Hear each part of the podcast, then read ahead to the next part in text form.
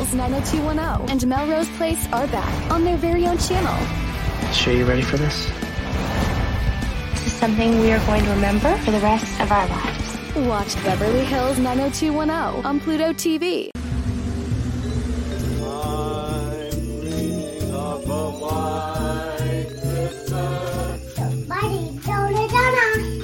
I'm Steve.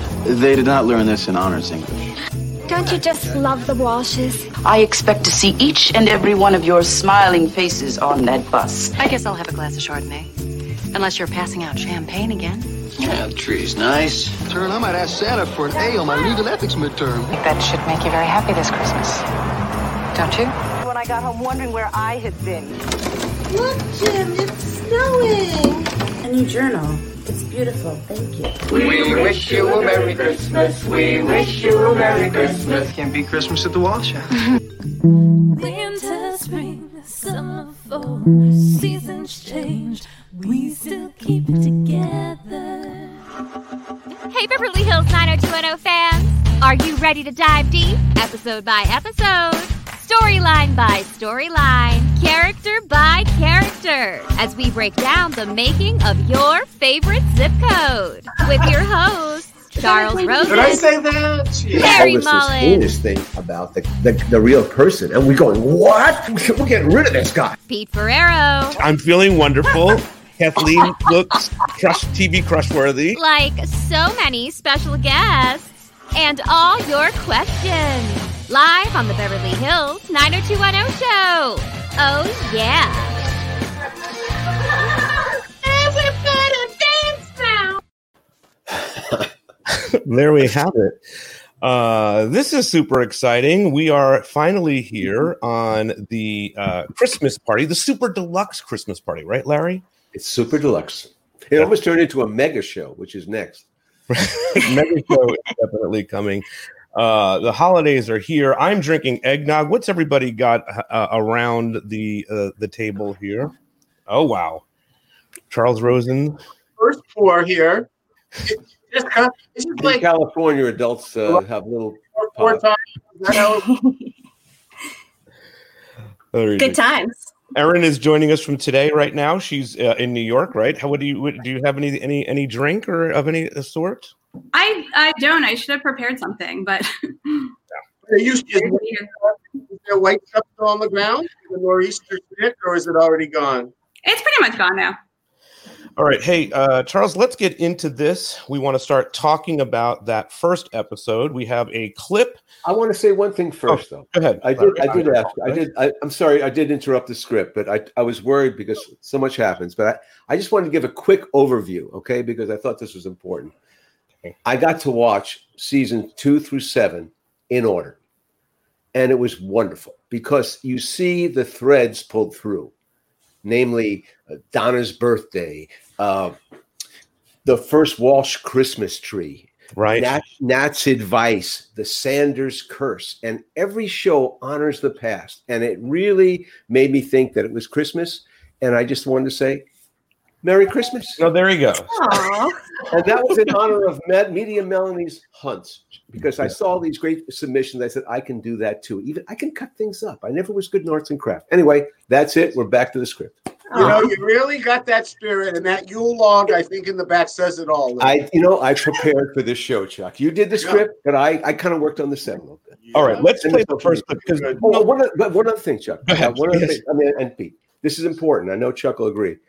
We have global fans who cannot watch live. Right. We have wonderful fans in the UK, Ireland, France, Germany, and Italy, and That's right. Israel. And so I'm challenging And all of you- Australia. And well, those That's people right. can watch. It's Christmas Eve there, like Peter Goldsworth has got Christmas Eve right now. But at least That's they right. can watch. Merry So Christmas. I'm challenging all of you for us to do a coffee show, a morning show, so they can watch it live.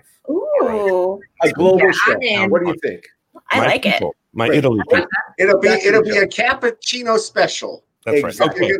Espresso. in the Charles, let's show. We have to talk about Chucky's back first because we can't just jump into the Christmas. Because Well, I thought this was an interesting thing, and Jessica, you you uh, know Chucky's back really well at, because my favorite Christmas moment was not in any one that was the official designated Christmas episode. It's this moment. We even have another one from Chucky's Back coming up a little later.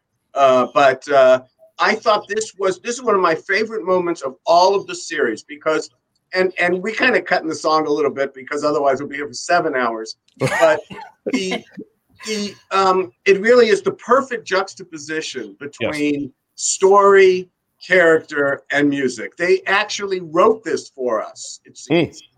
All right, here's the clip, and then somebody special will be with us. It's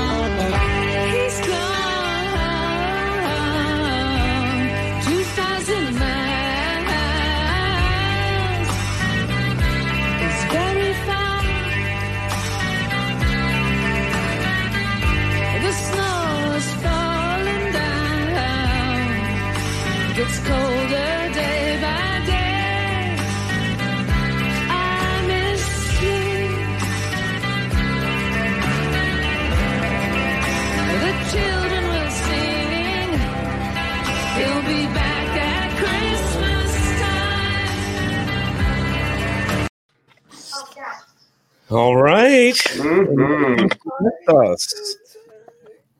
The man, the myth, the legend himself, Mr. Ian Ziering. Hello. Hello, everyone. Izzy. The Happy spirit holidays. of 90210 Christmas. There he is, man. How are you, There he Ian? is. I'm very well. Very nice to see all of you. Beautiful to see you, my friend. Thank you. And you know, we got a little Jersey love and blood in the house, right? I mean, we both share this in common. So I was born in Teaneck. oh, there you go. Uh, Ian, you're looking back on that clip from uh, Chucky's back.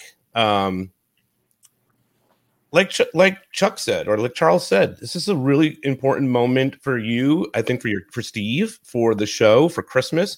Uh, what are you thinking when you when you look back and, and see that? Oh my gosh! You know that uh, that clip basically is, is a razor sharp slice of, of all the emotions. Uh, it, it's kind of hard to to elaborate on on what I was feeling just looking at that. It, it takes me back, and and that was the original music, was it not?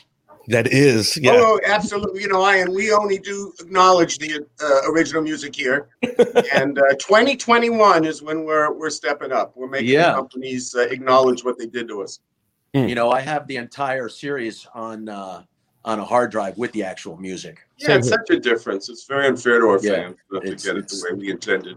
but uh, it, it's uh, it's very touching. You know, that was uh, an episode where uh, you know that that was a a front burner storyline, and uh, it was you know I just had a tremendous amount of heart, and it still continues to resonate. You know, I I haven't seen it probably since I, I had I didn't watch the series when we were on because We're I at was busy working exactly. you know uh, for years after when it was in syndication i would see episodes every once in a while and uh, it would be new to me you know for years after the show was on uh, i don't remember seeing this specific episode uh, ever so uh, Oh well, didn't you really, initiate? really turned out great.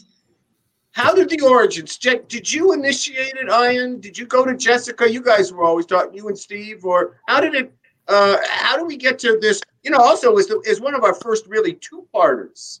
I mean, it was you know we carried it over. Darren Star, Jess and Steve wrote the first part, and Darren Star wrote uh, the Walsh Family Christmas. this what this what's what year was this Ninety one. 91 I think Okay. it was in season two. Oh, I- absolutely. Yes. Chuck, I think I came to you uh, saying that I wasn't really happy with Steve. I mean, he's such a prick. He's spoiled. Nobody knows why. And I, I kind of felt that there was nothing. Well, I always. Well, let me let me just say about uh, my uh, you you every time that you did you know we gave you the opportunity you said give me the opportunity to do something that is more out of the realm of Steve Party Sanders. It was always phenomenal, and this one.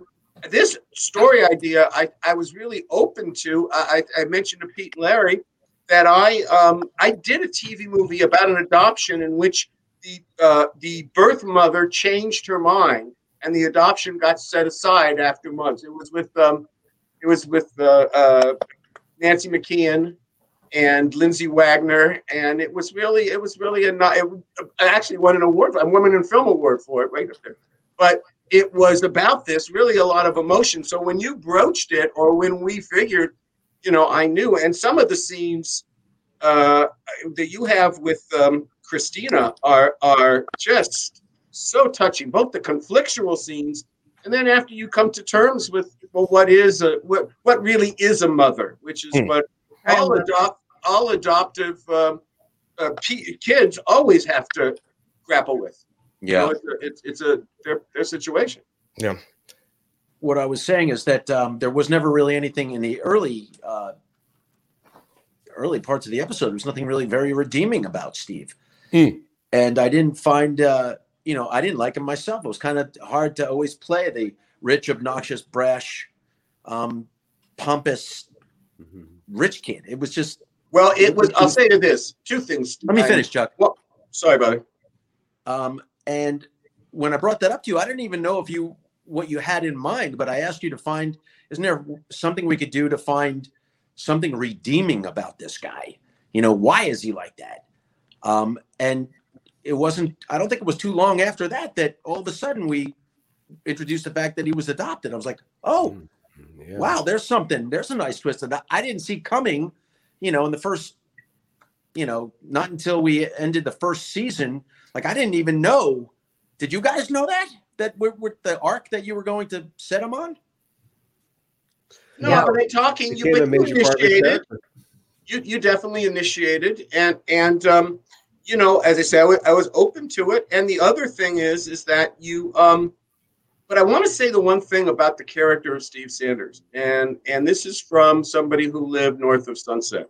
Steve Sanders was like the uh, the person talking was a north of Sunset homeboy, and everybody who's from Beverly Hills in my generation absolutely recognizes the character of Steve Sanders. Hmm. And he just was. And Steve, Ian, you you make that come alive. I think as much, if not more, than any other of our characters in the ensemble in the Beverly Hills years.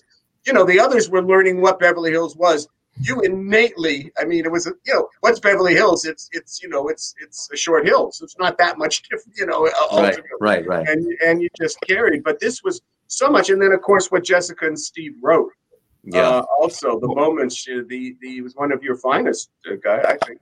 Yeah. Two, two important people to mention in this is Jed Allen, right? And how about this person? Hi, gorgeous. Oh, hey. How are you? So nice to see you. How are you, Tina? It's wonderful to see you too. Oh, as beautiful as ever. Oh, thank Absolutely. you. Very kind of you. I just watched the two shows, and I'm I just I, there was so much I forgot, which I'm sure is just time and age, but I really I understood a lot of things I think that I didn't get then myself. You know, um, when you're in it, you don't necessarily get the same perspective as look at this what 25 years later.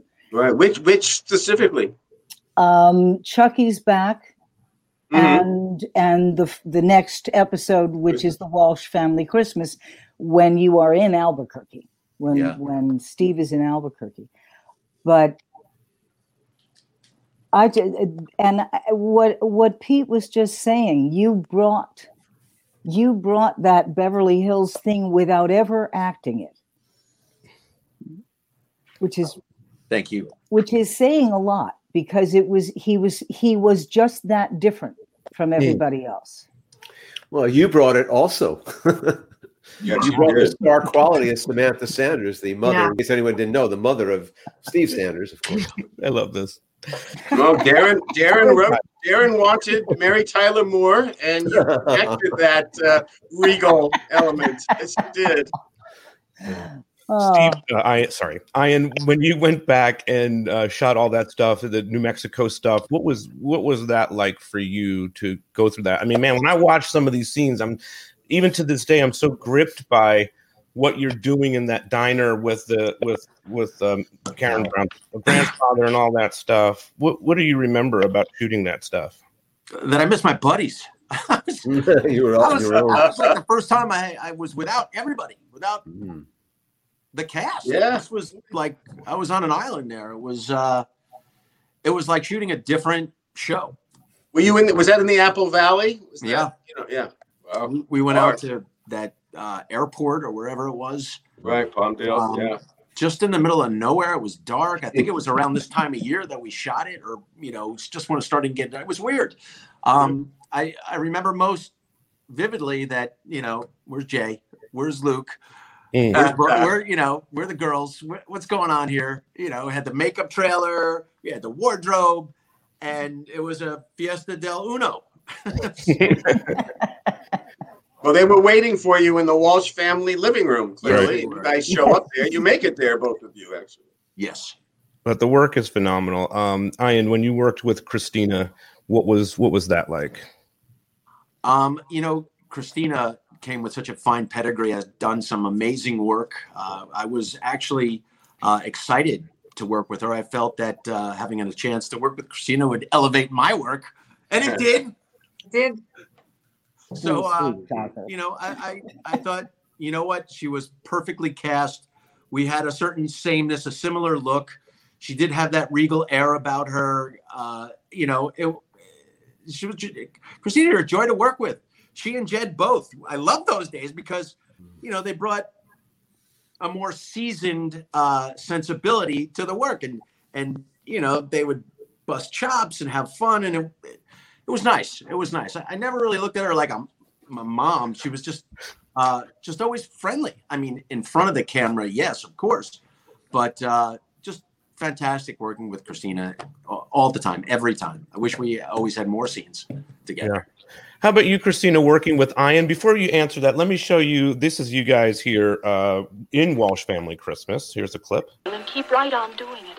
Steve, Mom, where have you been? where have I been? I've been waiting an hour for you to come home. You don't know what it took for me to get here, and I don't think you're going to be too happy when you find out how much it cost. Oh, hush up and hug me. I'm sorry, Mom. I know. But you're here now. I had to do it. I had to find out who my real mom was. And was she everything you expected? Everything and more. I see. Let me tell you about her. She's. She's beautiful. And she's caring. And she created me out of her love. 17 years of it. With her busy life, she always made sure I was as happy as I could be. She always tried to show me to do the right thing. She was always there for me when I didn't. Gave me everything I ever wanted, probably more than I deserved. And no matter what, she always let me know how much she loved me. I'm sorry I had to go so far away to find you, Mom. Oh, gorgeous. I'm just so glad you're back. Really beautiful stuff. I mean, I'm getting choked up here just watching it. We love Christine here. Yeah, Christine got so moved she. It's called felling, hard felling, hard felling. Come back, Christine. You know, I was will. wanted to say about Christine and and Diane, and it, it, this is a different one. I so we Pete should send this to you. We uh, a couple of weeks ago was Thanksgiving, and we were doing the Thanksgiving episode. And if you remember, in season three, you guys go up and the thing you get lucky in the night. You're Oh, having yeah. trouble in school, and she Here she Christina comes in. Welcome back. Christina comes in. I'm talking about a Thanksgiving episode you did the next season, in which you defend your son with uh, Denise Dowse, who plays our the principal at West Beverly High, and it's like, yes, this is a foreshadowing of how you're going to take care of your son in this Christmas Yeah. moment here. You know, but there's just a beautiful scene we just saw. Christina. Yeah, and my sorry, my screen, uh, my screen got the the, the, um, the big red X on it, and I I lost everything. That's okay. We were just watching the back? scene that you got, and you had just seen the episode. We were just watching the scene that the two of you did together. Uh, do you have memories of doing that with Ian or working with Ian in general? Well, yeah, you know, I had. He was the first adult I was the mother of. Which was, Oh, you know, I mean, in the sense that that I had been Ricky Schroder's mother. He was twelve. Right. Um, I had played mothers of of, and this was so different. And I just I I fell in love with Ian. I I just thought he was so wonderfully available and present and excited to be doing what we were doing. Um, and I, I I was I was surprised when I watched it how very emotional these these scenes that you know the scene before you left the scenes with in the chucky show um and there's just i think we just always had a really good innate connection uh, because i just thought he was adorable and everybody likes to be li- likes people to feel that and i think he knew that that i just really loved working with him and um, I think that we had a lot of emotional availability that we built up over the over the various shows. So I I had a great time doing that show. I never worked really with anybody else. I only worked with Steve, so I didn't know any of the other people very well. That's true. Um, uh, Ian, I just think the world of your your work. Uh, I want to give Larry an opportunity here because Larry, you guys Mhm. did some stuff in season six with uh, this storyline. You paid this storyline. Oh, yeah, with Iron. Yeah, you know, we took the threads of what uh, you guys at Jess and Steve and Chuck had, had, had created, and there was a big hole there. There was no who his real father was, and we said, okay, this, you know, we got a Christmas show coming up, you know, and that's the one thing about all the Christmas shows. They're really about family, really family being challenged, family, and then the magic of Christmas taking over, and you know, and Rush, of course, you know, being a kind of a you know a player, we could create a backstory, which we created was he was on a film shoot on his way to Santa Fe, and it probably was a storm, and he a girl told him she was 19, and he knocked her up. She had a baby, and now he goes back couple of a year later because he can't. She uh, Samantha can't have a baby, and he basically, as he says to Steve, he buys his own baby, and this comes in an episode where Steve has kind of screwed up. He thinks, and, and totally, and Steve did not screw up, but of course, Russ, and Russ goes to the uh, the screw up card right away, and it just it winds up being the big reveal. It's a it's a lovely moment, and Jed Allen was a fantastic actor. I don't know how you guys cast him. He looked just like Ian. It's so amazing. that he, you totally believe. I mean, when he finally says, it, "They go, well, yeah, of course, they look exactly alike." Chuck, tell that Well, story. ca- casting of, of Rush was because he looked and sounded exactly like Timmy Dietrich's father, who I Hmm. played baseball with, and all the dads would come and watch the uh, you know Pony League baseball players, and you know the guys who had the pipe and was like, oh, and talked to this and had the bourbon, you know, he was that guy. He was Beverly Hills, the steak and the scotch kind of guy, you know. Uh, but Ian, But do you, it's because Jed looked so much like Ian that after having established that Steve's character was adopted, we were able to then turn around and say Jed was his real dad because he looked so much like him. It was a whole story, right? uh, casting determining story almost. It was great. You know, the other thing I wanted to ask Christina was because in, in season seven, we also, you know, we knew we had an opportunity because we had her husband working. We, you know, we figured we, we had both of them working, but we, what if we put them together? And and we did as a kind of in a Christmas show where they kind of wound up singing this duet in Oh, the uh, in the Hmm. House, and we used their relationship to s- screw up Steve and Claire's relationship. It was like great, where you're having fights about other people's relationship. There's nothing worse than that, and that and we do that to them, and it really works great. And how was that working with your husband? You know, Well, it was fabulous. We we have worked together before, but not. I mean, uh, not having a romantic situation. So that was so much fun because we were so head over heels in love that it this was this was easy. And you're going to pay us for this, okay? um, all right. Before Ian, Great. before Ian goes, um, a couple quick things. Uh, do you remember when they said that your dad is going to be Rush, and what were your thoughts on that? You're muted right now. Just to just to. There you go. Yeah. Um, you know, I don't. Uh, the casting was never really something that they concerned me with. It was just this actor showing up, and I was completely fine with that. Um, you know, you leave specialties to the specialists, and and you know, Yeah. the powers that be. You guys out there did a great job with the casting, but once he showed up on set, my God, we were like. It was so great because you'd have this bravado about him, and I'd balls. I would do the same thing.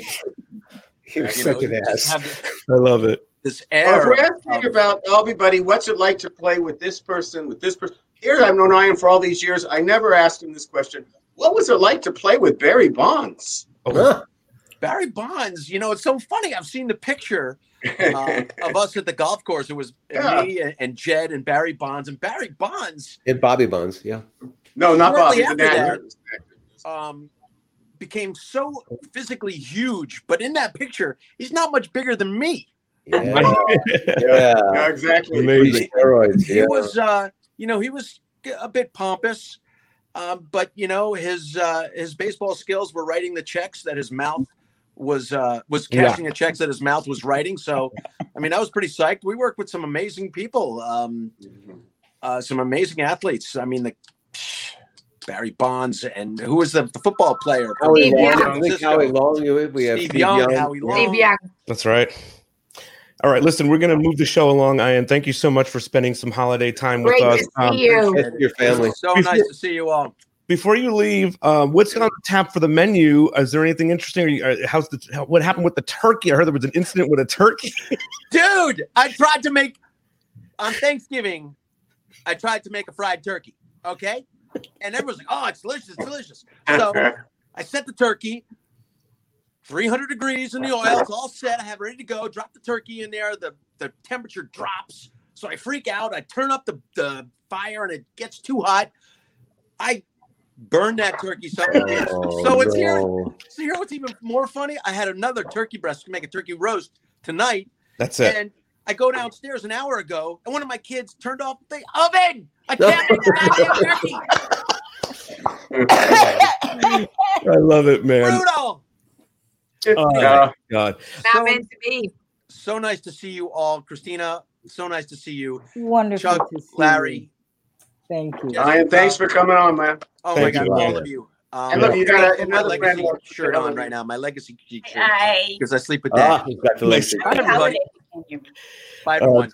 Great to see you, Ian. Thank you so much, man. Thank much you. appreciated. Much love.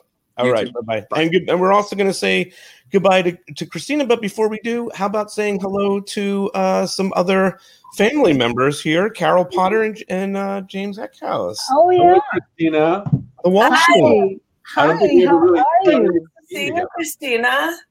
How lovely. The adults are here. The adults are here. Christmas is always about the parents. well, two Christmas is a lot adults of and a parents. sort of adult. I, Yeah. I always James. Samantha was kind of like an adult. That's right. Yeah, true enough. True enough. Uh, Erin, I'm sorry, I did not get to if, get you to ask a question to Ian. I apologize. There was so much Sure. going on. You got a question for these guys? Any one of them? Do you have a question for Christina? Maybe. Um, I guess for everyone, where uh, does Walsh Family Christmas rank among your all-time favorite episodes? Oh God, I have no Oh, idea. Erin. Wow, there's a question. No idea. Right I mean, away. hundreds of episodes. I to know. do. I'm Well, I remember, I always thought it would be a great episode for a drinking game. In fact, a phenomenal episode for a drinking game. Because how many effing times can you say Christmas in one episode? the relationship between Jews and Christmas is inexplicable. And whether it's Irving Berlin or Darren Star, you just you're there, you know, and or Charles Rosen or Jessica Klein for that matter, you know, that that thing, you know, the um, Or Larry Mollin. or like, well, yeah, yeah, yeah, but I don't know. Um, Well, Chuck, what we're Chris- talking about gonna Christmas, ask you that. are we talking about the Walsh family Christmas show? Because I have one complaint. Oh boy. I, Yeah, I, I felt it. it. It felt. Why did he have to kill Mrs. Claus? I mean, it seemed so presumptuous to like kill a whole mythical character without like getting permission. It just seemed wrong. Anyway, it didn't seem necessary. Uh, I, but but anyway, that's fine. I got it off my chest. That's all. All right, there you go. We're going to say goodbye to Christina. Thank you so much for your time. Thank you. Say hi to Thank you, everybody. Merry Yeah. Christmas. Happy Best Please Thank give our best to. Nicholas as well. We, we, I we will. love you here so much. Yes. Yes, Thank you. please do. Okay, thank, so you. much. All right. Bye bye. We're also going to say goodbye to Erin. Um, and Erin, Thank thanks for you so much. coming. Thanks for being Thank so you so sweet. much for- all Thanks the for a beautiful article um, in, in today that was really sweet. We, we really appreciate it. And and the fact that we became on number five will mean something to me for time immemorial. So thank you. We were relevant for at least a couple All of right. seconds. At least the I- I- one that cycle, yes. For the one news cycle, we were relevant. That's right. I, I am so much Christmas, fun Erin. watching Facebook cycle. Wait, hold on. Go ahead. Go ahead, Erin. What was that? Oh, I said I had so much fun rewatching all the Christmas episodes and was so happy to have an excuse to do it. And I just love that even though, you know, of course you have these um, sort of whimsical, you know, Christmas elements like the sweet and sentimental stuff like the Santa character in season two and the Guardian Angels and It's a Totally Happening Life. You know, there's so many pivotal moments in these episodes. And so I love, you know, such as, of course, Steve's discovery about his birth mother and the first appearance to, of uh, Suzanne and Erica later on. And I just love that combination that there's some whimsy, but there's still really essential episodes that, you know, move those story arcs along. So Thank you so really, much. really a joy to revisit. Thank you. Thank you for that. All right, thank you so much. We love you here. We'll see you again soon, I'm sure, in 2021. Okay. Really happy holidays, everyone. Bye bye. Okay, now we're going to bring in Perry. There's a lot of moving. Our friend Perry. Hi. Perry Hi, Sam. Perry. Hey, expert. guys. I don't know if you know? James or Carol. Hello. Hi, Perry. What Perry does is she is a fashion maven, and and among other things, writes about it, writes about shows, and it, and has kind of been looking at our show through that prism. Ah, and because this, the one thing that happens even before you get to the Walsh family Christmas inside and everything with with the family, and of course, your Cindy's so positive ap- uh, feelings about being in Los Angeles over first Christmas, but um, is that Brenda gets a job at the um, at a at a boutique, and it's a pretty hip boutique. Leave it to Darren Star, my partner uh, during this season for sure, to make sure that we got to go into the hippest, hottest store in Los Angeles to film our Christmas episode and the one that followed, which is Tracy Ross. Terry, did you know that? Um, did you know that store of that retail store? Did that get back to the East Coast, or was that completely an LA thing? That was completely LA. Hmm. Well, all right. It's where, Well, it's where celebrities to go. guess what? We have the shop owner with us. That's right. Rebecca Staab, who was Deidre in that episode. And let's see. This is this is where she throws uh, Santa Claus out of the um out of the store. Let's watch this clip real quick. So over here is our entire skincare line. Now the kits come pre-wrapped. The customers like it that way. Oh, and you remember what I told you about filling out the invoices? I think so. I always add everything up on the calculator first, just to make sure the figures match. Okay. Don't worry, you'll do fine. Can't fool Santa. I thought I asked you to stay out of here. We were just having some fun. The young ladies are in need of some Christmas cheer. Oh, well, I'm sure you know just how to give it to them. Listen, why don't you take your big white beard and your little red suit right across the street and cheer up the security guards over at Tiffany's, hmm? Merry Christmas. Merry Christmas. Creep. oh my god, that's so great. Rebecca, what do you remember about doing that? just um it was you know funny and sad. I don't think it's ever been done. I mean who does that? Who- who- Throw Santa Claus out. you know it's funny because yeah this character was created to be such a um, you know just such an ice queen. And so it was it was one of those things where the action spoke louder than words that you just go that just kind of cemented the character to go who would who would do that who would Well, it is the you know it, from being a, a child of Beverly Hills and knowing that the ethos and image of Beverly Hills, it was basically the store and general managers on Rodeo Drive. That's who kept that alive. The snobbery, the this long after it was really hmm. starting to fade away. Hmm. So I think that you, you know, coming a little later on that, I think you really represented what Rodeo Drive felt like if you weren't, and I don't mean Rodeo Drive for the Gucci and the tours. I mean the high end, hot retail in Beverly Hills felt like if you weren't anointed and made it really clear that you had uh, your gold card was good. Yeah. Notice that I say gold card and not platinum because there was no platinum card. How about that? Uh, Rebecca, before we say say, say goodbye, I mean, uh, Wait, working. don't you on- have that scene with those two? Didn't you yes, I'm going to show that. That's where I was going. Yes, and uh, and but uh, working on this show must have been a, a nice opportunity at that time. What, what was it like to do to work on 90210? I want to ask you. It was nice because actually I got to do two episodes. You know, I did the uh, Fire and Ice, afterwards, and so that's always nice because it gave it. I, I watched the show. I mean, it's always it's that thing where sometimes you you forget that you're the actor because it was a show that I watched and that I. Oh, we didn't know that. And so to be on it, you know, it's like one thing to be on it as an actor, and one thing to be on it as a fan, and one thing to be on it as as a piece of history. Like it was so funny because even then, even then, like it was it was so different. Like you go, oh, this is an institution in the making that you just knew that you know it, it was really something. Yeah. work on that show, and you know, I mean, I just always like bitch. So, you know, it was a perfect character. And it's that whole, you know, kill him with kindness. You know, she always had a smile. And then, you know, I was stealing, I was stealing Brenda's commissions, which is horrible. You know, that whole thing. It's like I've got, you know, a house payment to make, and that's just the way it's going to be. And Yeah. and, um, There was a recession going on in LA. You had to do what you had to do. Now, Carol, you have a great scene with Rebecca. I mean, and you guys played this a couple of times. yeah. Yeah. Yeah. Uh, on the particular, I remember in the season And you four. played it in Fire and Ice, but one of the things why it's kosher here for Christmas is because you talk about it on the airplane in season four, right? And that's Somewhere the in the world we of Christmas. told. All right. Somewhere in the world. The clip show. Yes. This is feeling a little bit like the clip show. Here you go. I like this. I think your mother's finally learning to enjoy the good life. I've always been able to enjoy the good life. I just never felt comfortable in the role of a Beverly Hills society matron. Ed said that time that you came to the boutique dressed up like Zsa Zsa Gabor. And I'm wondering if I need all those blouses. I don't know. You just have such good taste. Um, why don't you just leave over there whatever you don't want, and I'll have the girl put them away for you. And I really don't need the scarves. Or the shoes. You don't. No, I don't.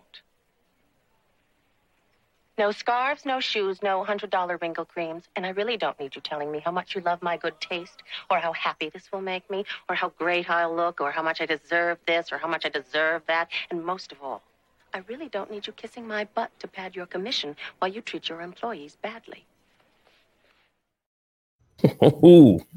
Ooh. Love it. Carol Potter. Love it. Any memories on that, Carol? Oh God, yes, it was so much fun. You know, Cindy didn't get to glam up very often, so Right. That's so right. that was Exactly. really really fun. But of course, the the coup de grace at the end is I I hand her the ticket, the parking ticket that I got. But of course, that ticket is going to come back to me. You're not going to have to pay that ticket. So, Right. oh, but it was a lot of fun. It's something I would never do in real life, so it was fun, fun to do it. It's, but you know, you do this for your children. You do things for your children you would never do for yourself. That's right. For sure. Harry, what about the outfit she was wearing and uh, and the Yeah. and the stuff that was hanging on the racks in Tracy Ross? Did they Yeah. make an impression? They did. I mean, well, first of all, I I personally was like sort of coming off my own uh pretty woman high. Like I was obsessed with that movie the year before. And that scene on Rodeo Drive in that movie where the shopkeepers were total bitches to Julia Roberts. I got vibes of that here, which I sort of loved because that was a famous scene. That just scene just made an impression on me from Pretty Woman. So I remember just being delighted that there was another sort of bitchy storekeeper in Deidre. Um, but rewatching it, the outfits were ridiculous. They were amazing. I mean, Deidre's like buttoned up black and white outfit was incredible. And Brenda's vest. I mean, I love a vest. When I was on You have a while back with Christine Elise, I was Yeah. talking about her vests, but Yeah. I'm eager to dabble in the vest. But Brenda's vest look was really nice. It was sort of holidayish. I loved how the outfits were holidayish, but appropriate for California. Because I think if that scene took place on the East Coast, everybody would be in big sweaters and big wool coats and big scarves, Yes. fur hats. And I loved how it still felt sort of wintry, which was a departure from the outfits that I'd normally seen on on the show. Because even when it was winter, nobody really dressed like it. They always sort of wore summery stuff. So I thought the clothes were perfect. I'd wear a lot of those things now, honestly. We can't do an episode without getting this question. Uh, ask her about Shannen Pete That's very very loud. I assume that is about for Rebecca, Oh, not her. Mary. Is that Rebecca? Jessica? I'm sure it's oh, Rebecca, No, yeah. oh, Rebecca. Yeah, she worked with Jan, so you Well, tell me about Shannen, since there was all that exclam- exclamation points. Of course, in this show, she's Brenda. yeah. Right. Um, I mean, I, uh, I mean, I'm trying to think of. Uh, I mean, I thought that DJ was kind of brought on as a, as a kind of an excuse for because didn't it come on later episodes when when Brenda starts acting kind of uppity and snobby and stuff that the other girls are like, "Oh, you're acting just like Deidre." I thought that there was Oh, a that, line. that- that is referenced somewhere. Yes, I think that that is referenced. Yeah, and so it was, you know, it was it was also a, you know, like a plot point. It was a vehicle for kind of, you know, laying a, an attitude down that, you know, then if if Brenda emulated, it's like, oh, that's where she got it. Uh, what I do, I mean, know, it's funny because I would think in TV land, being that it was Christmas, we would have shot this so much earlier, you know, maybe in August or something. But I know it had to be close to Christmas because in the trailer, it was always talks about what everybody was buying everybody else for Christmas. And so if you ask about Shannen, there was like this big conversation that she was always having about what she was, you know, getting her boyfriend and that kind of stuff. And so I remember like we had to actually be shooting it relatively close to the holidays, you know, that it, it wasn't that big of a lead time. Yeah. No, turned over pictures pretty quickly then. Yeah, it, well, we did. We had, uh, you know, especially when we had a show. This was a this was a two hour and ninety minute. I think it was actually a two hour. I thought it was 90, Chuck. Was it 90? It, it was like a six over 60 uh, minutes of uh, running time, which meant that it would have been about 30 Ninety. minutes of commercial or, or 25 Yeah, minutes. yeah, commercial. yeah. I was going to ask you that. It's a 90 minute. The only Right. one. It's like a little movie. So we conceivably, even if it's not credited as such, we probably had two editors cutting this. Mm. Yeah.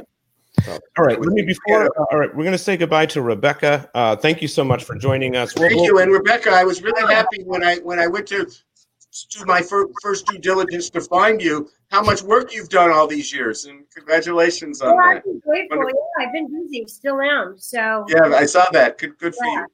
All right. Uh, thank you for Where'd that. James go? Is he coming back? No, No, uh, James. said- James left and said, uh, "Thank you for everything." Uh, so Oh, I, we didn't get to our questions. I know we had some good James questions. Okay, so Rebecca, we're going to say Friday goodbye. night, I'll be back. Call me anytime. We will Thank you. definitely. All right. Before uh, before you leave, Carol, and I was going to say this to James. Um, you know, obviously, uh, I think we all associate the holiday time with this episode, one of the one of the episodes anyway, and the Walshes and whatnot. Um, what are the holidays like for you, Carol Potter? because I know. Uh, as somebody who's not going home for Christmas this year, seeing you and being here with you makes me feel at home. So, uh, what, is, what, is, what is it like for you?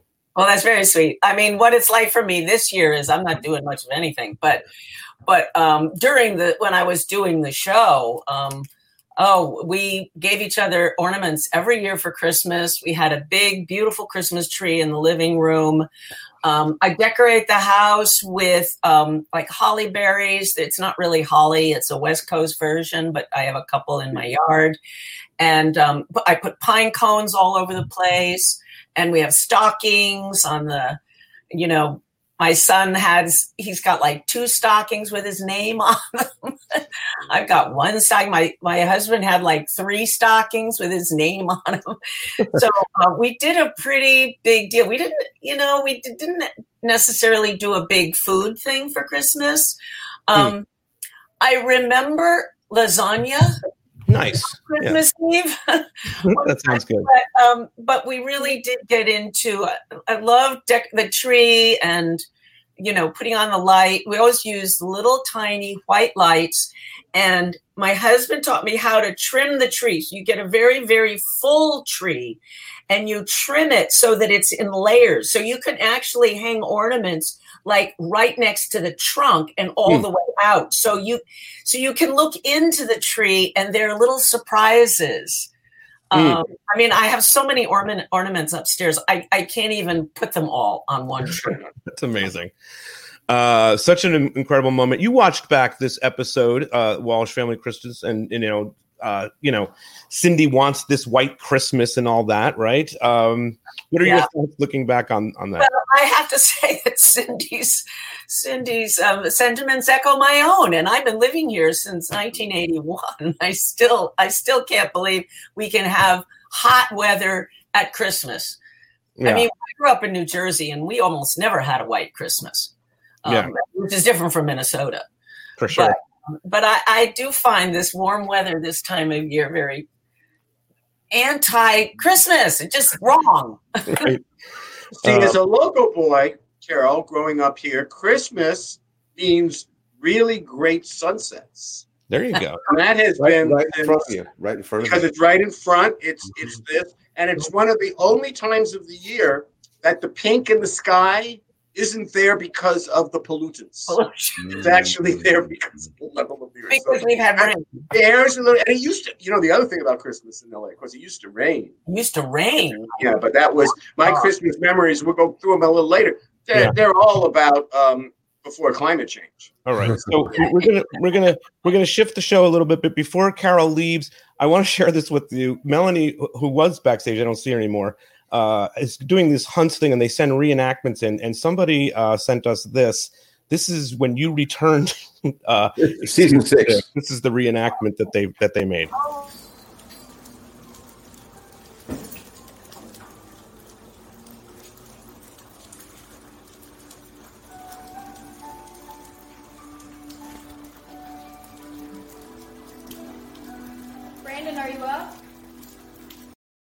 it's the return. It's the return from Hong Kong, where your your, Right. your, your, your I- marriage is in jeopardy. I remember one of the uh, notes that I got from the director was, "Okay, you're looking around and seeing the changes that they've made, and you like them." The director was Jason Duesler. It was Jason. I When love I walked in, and I'm going, "What the hell did they do to my house?" a more realistic response. You like them. Um, all Oh, lo- oh, lovely, lovely Done with the house. Well, uh, Carol, thank you for joining us. Hope you Oh, have a really a lot of fun. great holiday. Great to see you. Yeah. Merry Good to see you, Christmas. Carol. Good to see you. Merry Christmas, guys! I All hope right. that, you know maybe sometime next year we'll actually be able. Yeah, Maybe I actually know. It's looking together. good. That would be We're waiting for V Day. V Day. That's it. I'm All the right. We the go see you in your show up in Greystone. Uh, we got. I'll get to see you next year. I know. Well, hopefully we will be back doing it next year. Who knows? Mm. All right, so we're going to bring on. We're going to say goodbye to Carolyn Perry, and uh, Bye, bye, Perry. Perry. Always wonderful. Bye, seeing you. Perry. Always look amazing. Great to see you. Okay. No Okay. stop. Good to see you guys. Yep. Thank you for being here.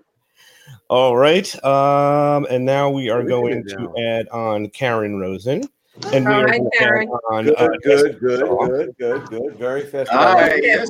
Hello. Okay. Whew. Two Uh, Jessicas in one place. I Wow. know. I know. all right. It is Why an we have- honor. I have to refresh. An honor. I'm not again. worthy of being on a panel with this Jessica. You did a great job in the Stissel panel, by the way. Oh, thank you. They were they were something. uh, I want to ask before we get into all of this. Uh, I want to ask um, Jessica Shaw. You know, you looked at. I'm sure you've seen this episode. The, the, the, Only uh, seven thousand times. I mean seven thousand and one because I watched it today again because of course I did. we're talking about it's a total happening. Uh, it's a total. It's a totally happening life. Excuse me. And Season uh, three. Season three. from season three, which is significant to Charles and Larry. I'm sorry, Charles and Karen, because they they wrote this together. And there's a special person in this episode that we never get to see.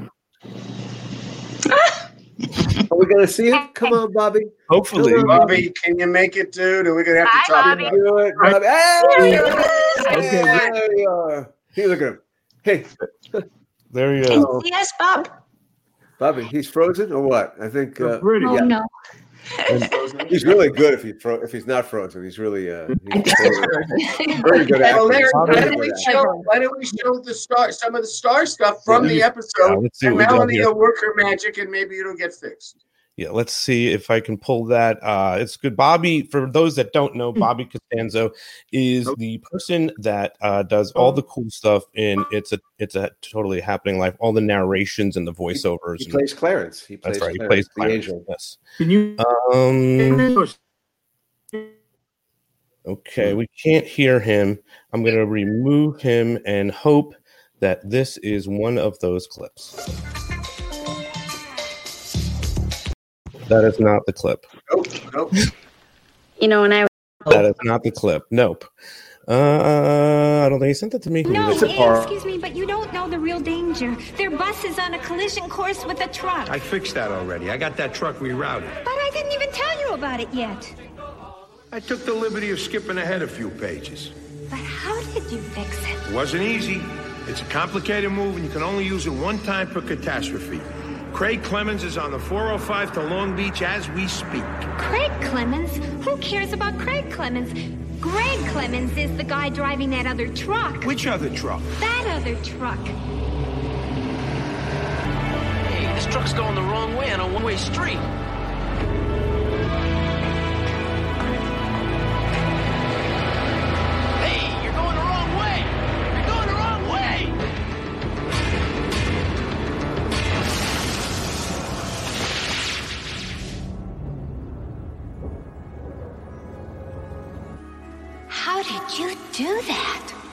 I didn't.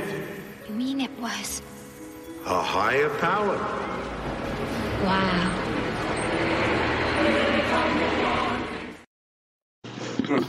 Thank you. That was great stuff. We lost Bobby. He's trying to figure it all out. But let me ask Charles and Karen. We did a little bit of a watch along on this.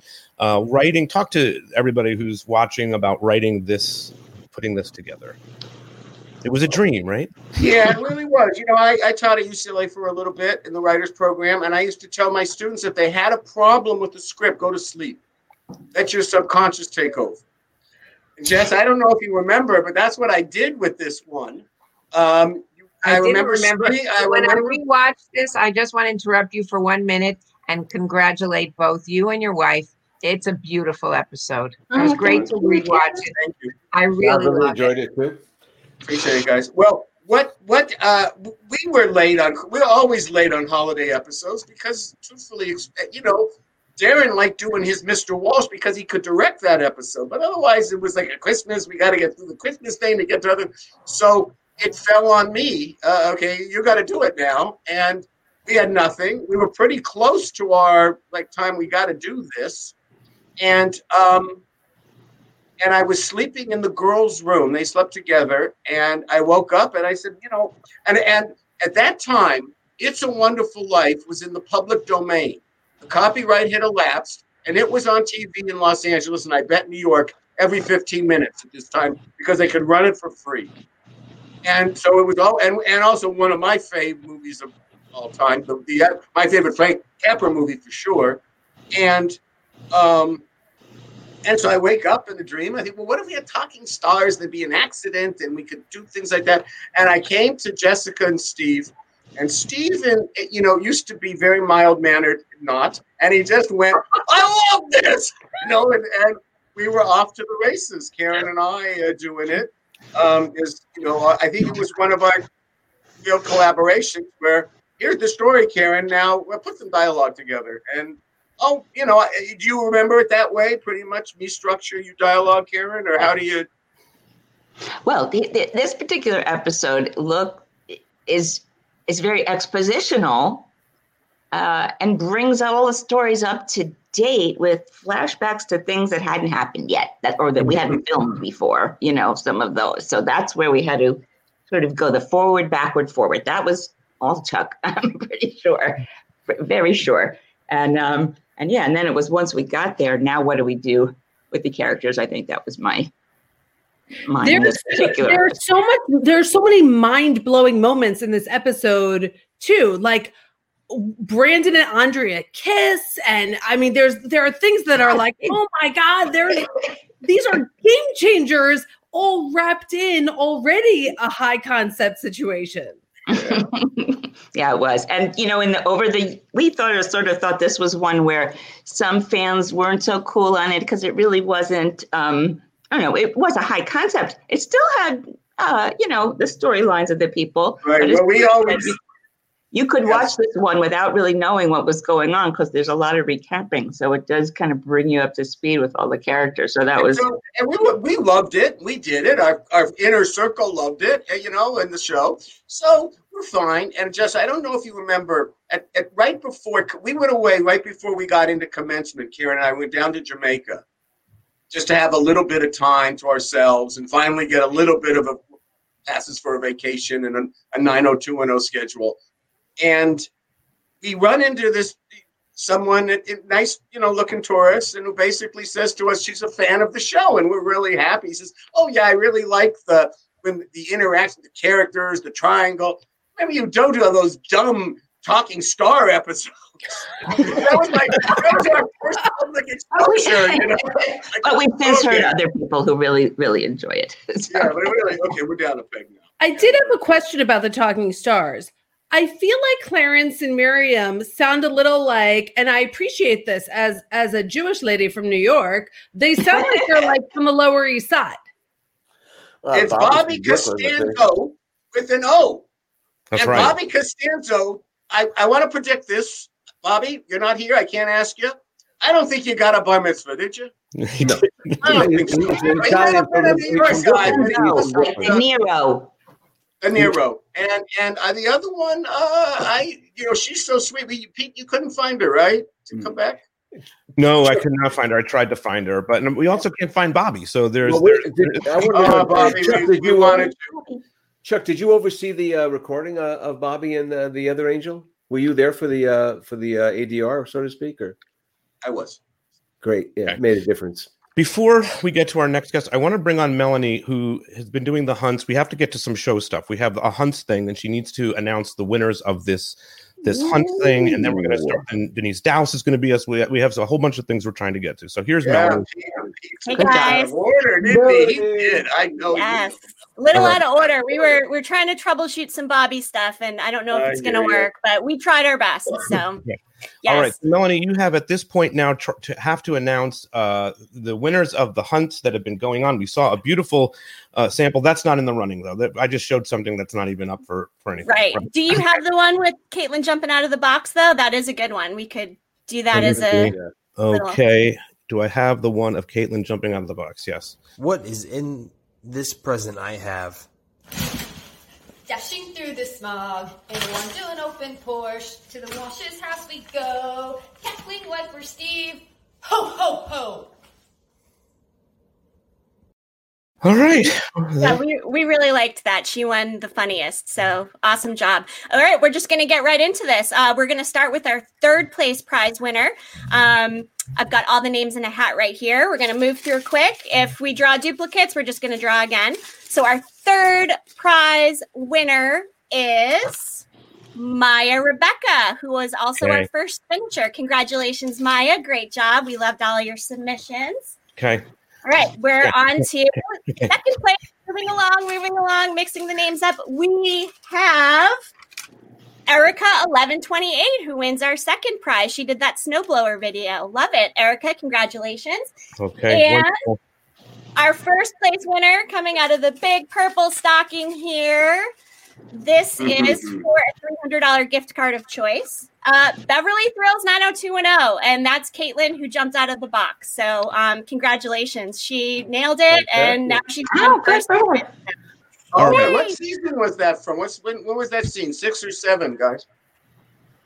Uh, she just did that as a, as a It's a reenactment, and, and they, she made up an original nine hundred two Not a one scene. zero uh, Not a scene. Christmas. Oh, song. def- definitely first prize. Just make it all up. All right, Melanie. we That's what we did. Melanie says that she has a surprise for me. I can't even imagine what that is. We will see you. We will see you back here a little bit later on. But look- Yes. guess what? Look, at this is we're moving things in and out. It's a it's a party. It's a super duck deluxe party. Deluxe. oh man, it is super deluxe. So, and look who made it here. Christine. Elise. Right. Wow. Happy birthday. Yay. We love her so much. So Hi, Christine. Hey, kids. Oh, Hey, hi. Grinch. Oh, good to Grinch, see you. wearing Grinch. yeah, it's good to see Yeah. you. Hey, um, I want to play this clip. Real- Wow. That's great. I love that. I want to play this clip before before uh, you jump into this, Christina. This is when Brandon came to visit Emily at the hospital. So here is that. From Walsh family. Look, I just want to say I'm sorry for all of this stuff. Emily, I didn't come here for that.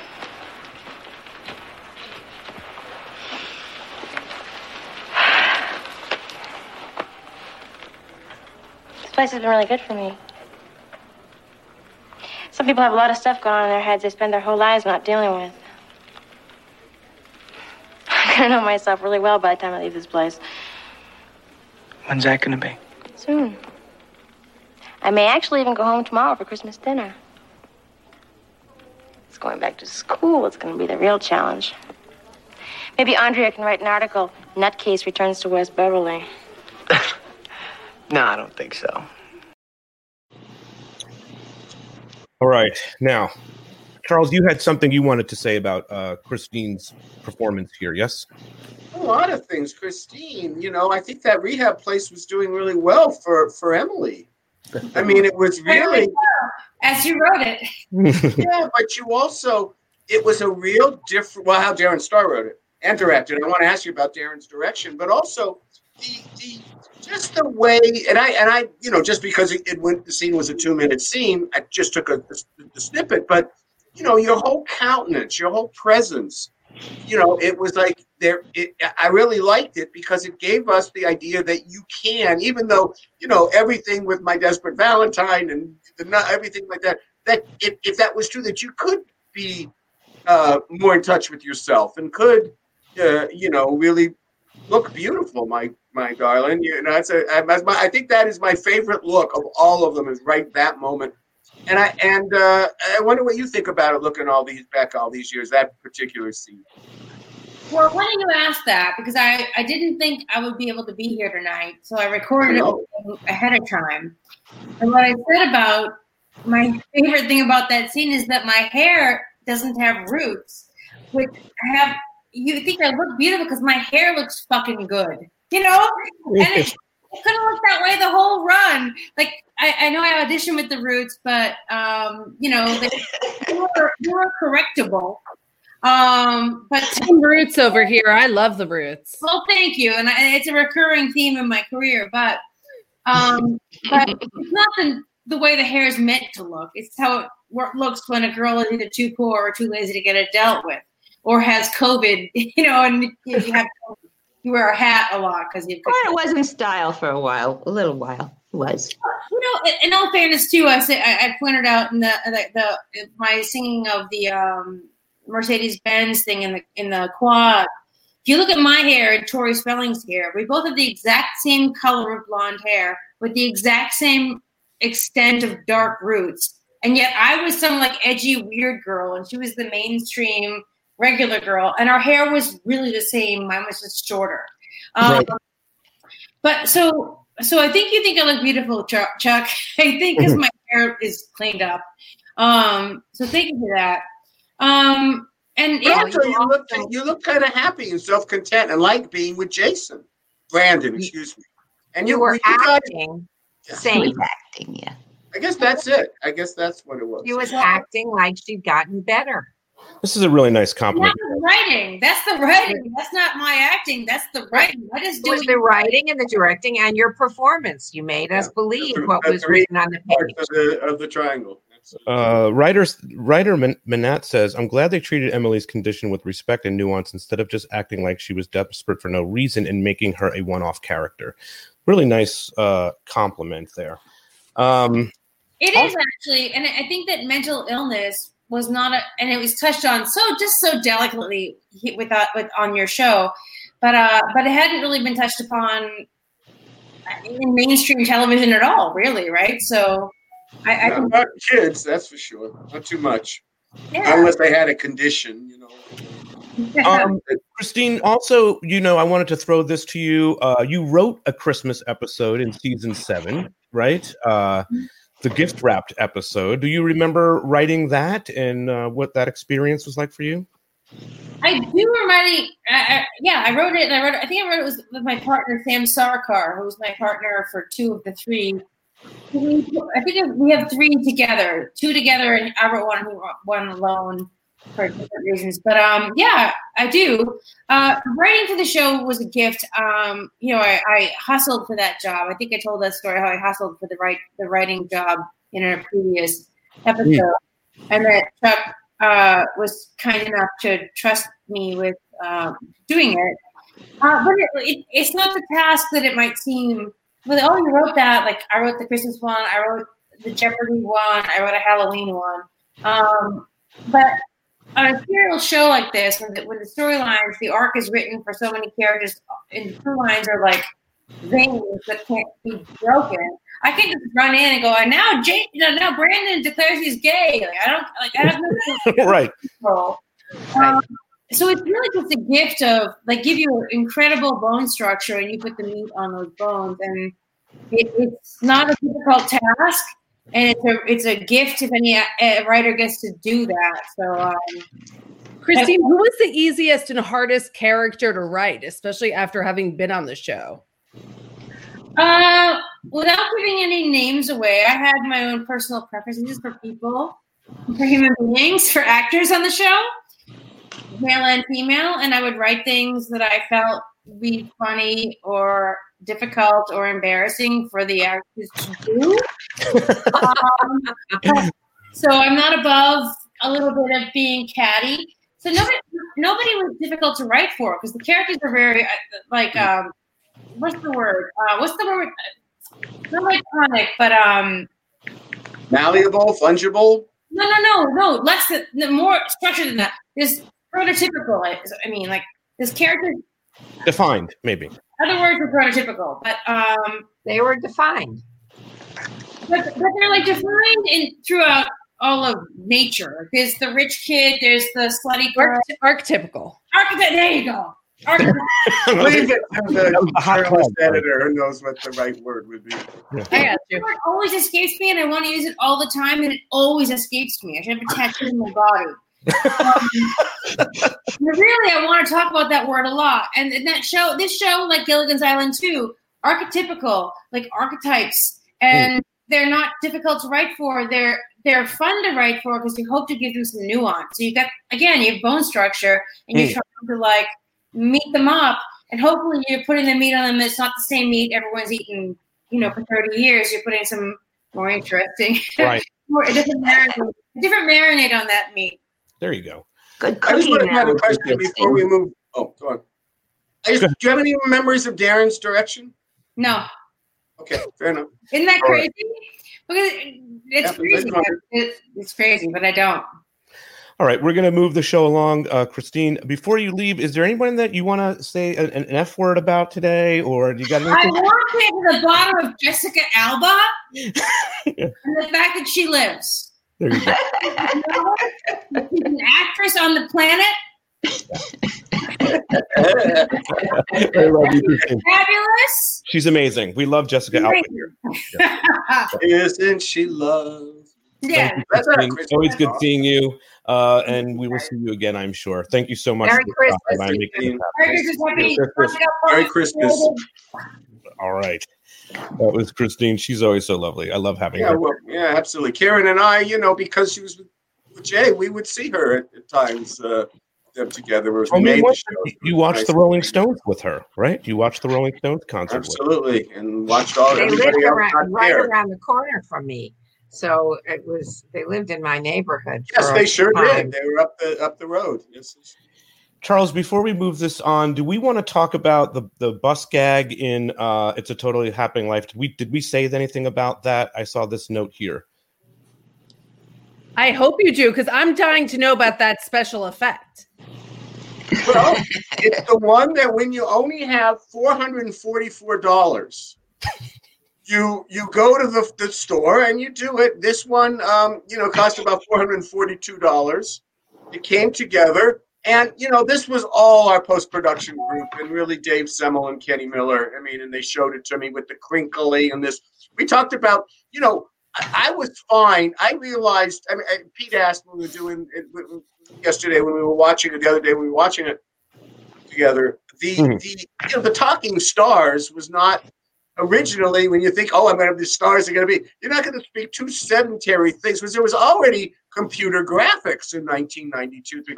But I realized we couldn't really do it. And I really liked the kind of fun Hamisher quality. And you who are uh, out there watching, you if you put on this episode during the holidays, one the unless you know CBS cut it for the music or something, that when it comes up from the store, the Walsh House, it moves up to the stars, and it's it's kind of very engaging. And there was just such a simplicity about it, and I didn't mind that it was really looked very fake because come on. Right. Talking stars, but but again, you know, I love my one of my favorite lines of season three, and certainly would be in my top hundred. No question about it. Was it's a higher power? It certainly is delivered by Bobby Costanzo. All right, time Now, to. I want to say one other thing about Bobby Costanzo. Larry, he played. You played softball with him, right? I did. He was a power hitting uh, uh, left left-handed hitter. I played in a, in a game in '78 at Fairfax with uh, Bruno Kirby, Jeff Goldblum, Chris Aw. Guest, all the Wow. young New York actors all played together. Steve Collins. Um, anyway, that was. Uh, wish Bobby was with us, but uh, That's okay. All right, Let's listen, guys. I want to move the show along. We got some really exciting things happening here. This is going to be outrageous. What's about to happen? Mark, speaking Kiely. It's not even ah, more Kiely. It's more freaking Kiely. Oh, and Merry Christmas, everybody. Merry, Merry Christmas. Christmas. Merry Mark. Oh, Christmas. Long time. and Denise now. Karen. We've got the faculty Jessica, here. Larry. that's great, great, great. Jessica. But You're Mark back. and Denise, we couldn't do this segment without this person. Oh.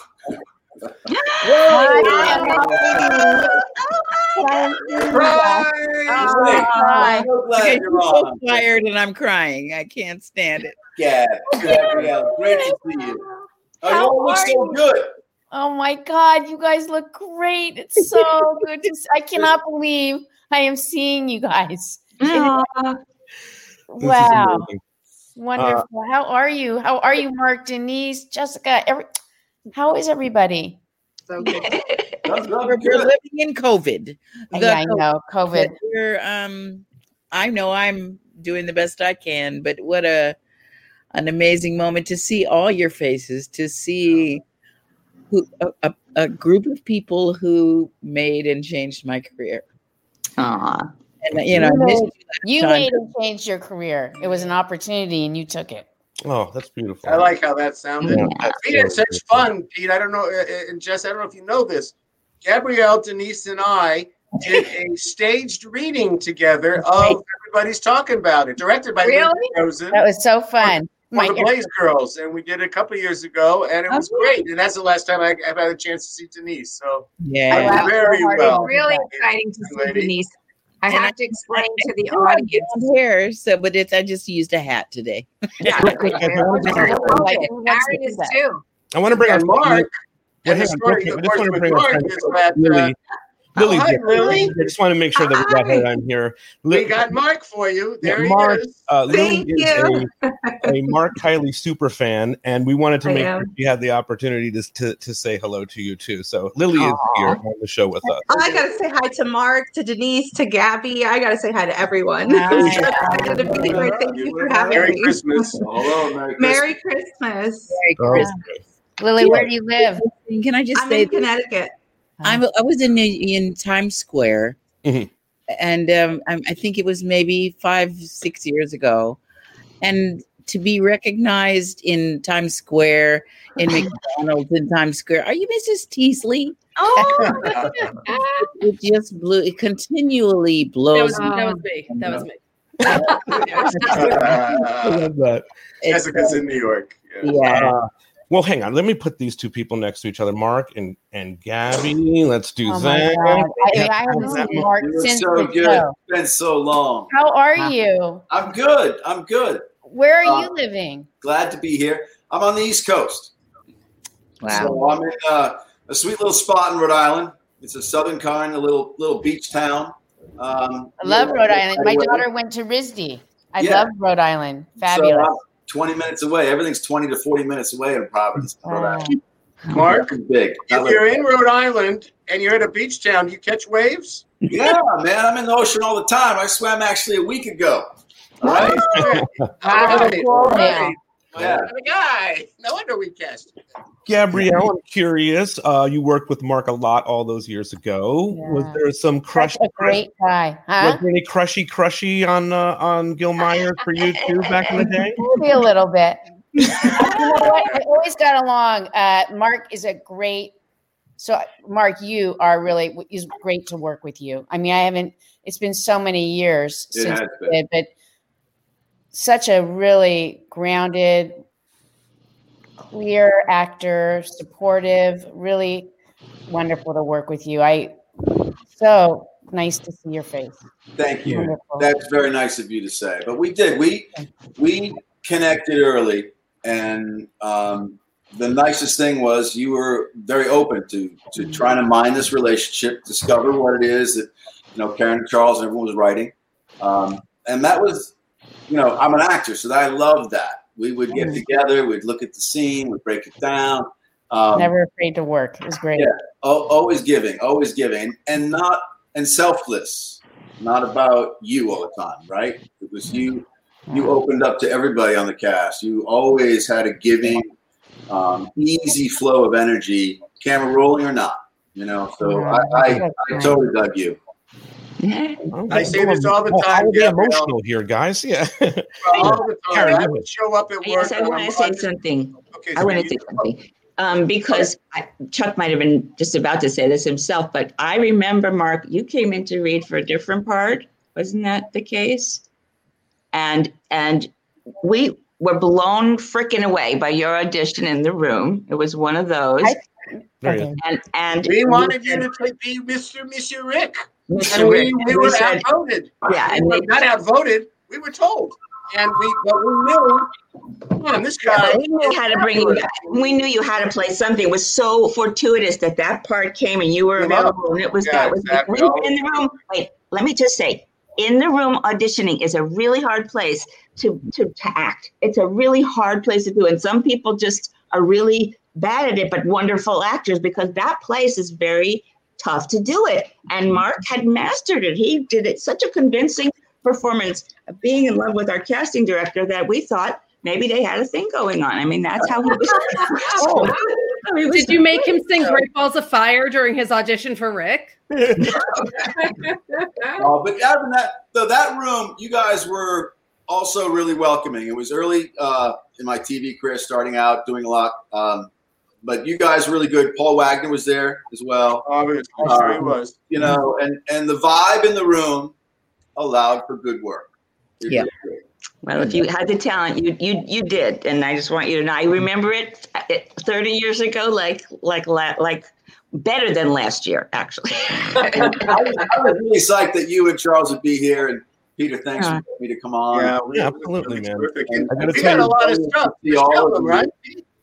I was, just, I was going to say, like, we just get so many requests for you all the time. People absolutely love you and love the work that you did. Now, I'm going to ask you, Mark, any crushy crushy on uh, Gabrielle back in the day? About- still has a crush on me. We got some skills, right? So we got to let that play, right? and, and I and I introduced her to my wife early on. You know, it's all good. All That's. And you were newlywed at That- that point. That's the Yes. key to having a. Um, I think as an actor, um, if you're going to have love interests, if you're in a relationship, it's very important. And I do it very early, just like Mark said. I introduce and talk about my husband, so it's really clear, and it frees us up to have a great time Yeah. because it's clear there is no crossing the line, and that is just There is the no, a story about that. So so I would do that in other roles. Um, work with the actress and try to get her comfortable. Have her meet Ellen if we were doing something like that. And I remember distinctly this one girl I was sitting next to going, you know, are you okay? We want to do this. And she turned and looked at me dead eyed and goes, this is so you become more comfortable. I was like, yeah, probably. we had an easy flow and uh, and always always enjoyed each other. Um, so- I want to ask you this. This is not a Christmas episode question, but when you guys shot all of that stuff with with uh, you know Gabrielle on the walking on the the, the beam and all that stuff, and the high wire. the high wire. Sorry, yeah, uh, the high wire and all that stuff. Do you guys have memories of shooting that? Uh, for for Mark, I'm going to ask him. That that was um, just a little chaotic because it was the dreamy kind of sequence, you know. And um, um, if you remember having a few thoughts of just go with it, because uh, you know, and, and, and it was a real high wire. It was. I trained for the high wire. That's yeah, right. you had you had worked it out, but uh, um, yeah, I mean that's like ooh, that's like 1992, right? 1992. I'm telling you, Mark, when I'm listening and Denise, for you guys to know that when I'm literally, I've done this now with you guys like twice, two other times, and you talk about things I cannot remember. I mean, they, it is embedded within their soul, the story going on, and all the characters. Like Larry's going off and saying, "I remember this and that," and Jessica, all you guys, Charles, Karen, everybody keeps talking about stuff. I'm like, "Oh, that." Oh, right, right, right. So Yeah, well, we have the Looking back at the scripts and the too. episodes that helps us remember, truthfully. yeah. Uh, okay, Little well, I will, tell you this though. I, I put my name up there because uh, I know people are watching this show because I kept getting texts or little phone calls going, "Hey, Gil freaking Meyer." Word is out, man. I, I want to fire you. I, yeah, I just wanted to fire you. you, you know what I want to ask Gabrielle too? How important do you think the the the faculty characters were to this to the show, uh, Denise and and Mark? I think they. I actually think it gave a lot of texture to the show. I mean, it really allowed us to tell fuller stories, and you guys were. I mean, you have to know. I mean, I now I have not seen Mark all these years. It's wonderful to see him, but Denise and I have seen each other throughout the years. Um, so wonderful. I mean, just lost, just wonderful, wonderful. But uh, these are. It was it was fun to be able to act with. You know, they came on so prepared so focused. It allowed us really to extend outside of our day in and day out work. It really made our stories more colorful and full. And really, I mean, they were such strong anchors during a time of, you know, it wasn't always easy on set, right, guys? We can all talk about that. And Really? Uh, you know, I always was on the other part of town. I never knew about that. um, but being not always being so easy on set, you know, it was always great. They were anchors, truly wonderful. Like, just that's why when I came on, it seeing their faces after all these years, it only brings up good feelings because it was great. That's awesome. Denise, how about you? A question for you. Uh, seeing these guys, uh, Gabrielle and Mark, all these years later, what is what is your what are you feeling today? Well, you know, it's so interesting. We're at the holidays, and um, Mark, I haven't seen you in forever, Forever. but we were like the grown-ups. Yeah. And um, but what we were were received with grace because at the end of the day, the show wasn't about us, and what's Gabrielle saying about us being the anchors, and I think that that's who we were because the story was about kids, and and um, you know I've been in touch with Gabrielle over the years, and I'm so proud of her accomplishments and what she's done for SAG, what she's done for the union. But you know, we we we touch people's lives and we entertain. Can I just say also something, Peter? That Denise, you should know, and uh, that you are based on our actual school principal that we that our little children from their elementary school, who was a most amazing educator, leader, organizational head of great renown and respect. She was a wonderful woman. Uh, we didn't use her name; we used another friend name, another teacher's name, actually. Um, and yeah, only, only the best memories of the actual, uh, both Mrs. Teasley and the character on whom Mrs. Teasley is based. So she has a, a big part in our heart, actually, every time we hear the name. That was And you have a big part in my heart because I, the way it worked with character payments is whoever had the first episode with a character in it got paid a few hundred dollars every time she reappeared. And I got the, I got the character payment for Mrs. Teasley, so it was. It's always a pleasure. It's a wonderful time of year. I hear you. Let's put Mrs. Teasley in this episode. Okay. Wow. Bring her back. The time I got that phone call, I, I, and you know, it's so funny. I don't know if any of you know him. When I first came to LA, I studied with Jeff Corey. Oh. Sure. And um, I was in his class, and I got the the call for Harriet Strathmore. And I said, Jeff, Jeff, I just got a rec- uh, I got a call back for Beverly Hills 90210. And he's like, Oh well, honey, that's wonderful. Oh, wait, wait. Did he say the last part? They missed the last part. What did you say? Oh, you, the show's not doing well. it just became beyond what I think any of us thought it was going to become. It was beyond, beyond. And I loved going to work every time he called me. I did, and you I know have what? Go ahead, Go ahead. No, I go loved I loved going to work. I loved I loved being on set. I when they would be setting the lights and I'd want to just sing and I was so happy and I I loved and every day I thought was my last day. I always thought, but That's a good, yeah, that's a good way to approach every job. right. Your last. Uh, before we say goodbye to Lily, I want to see if you have any questions for any of them here, Mark, Gabrielle, or Denise. Um, I'll go for Mark. Of course you will. Um, so Mark, um, I, I actually I really loved the character Gil Meyers. I mean, he was just that teacher that any high school girl wanted. He was nice to look at. He was relatable, young, cool, charming. Um, had a great rapport with the students. But I'd like to know, Mark, where do you see your character Gil Meyers in 2020? Would he be living on a beach town in Rhode Island somewhere, or Lily, bring in the question.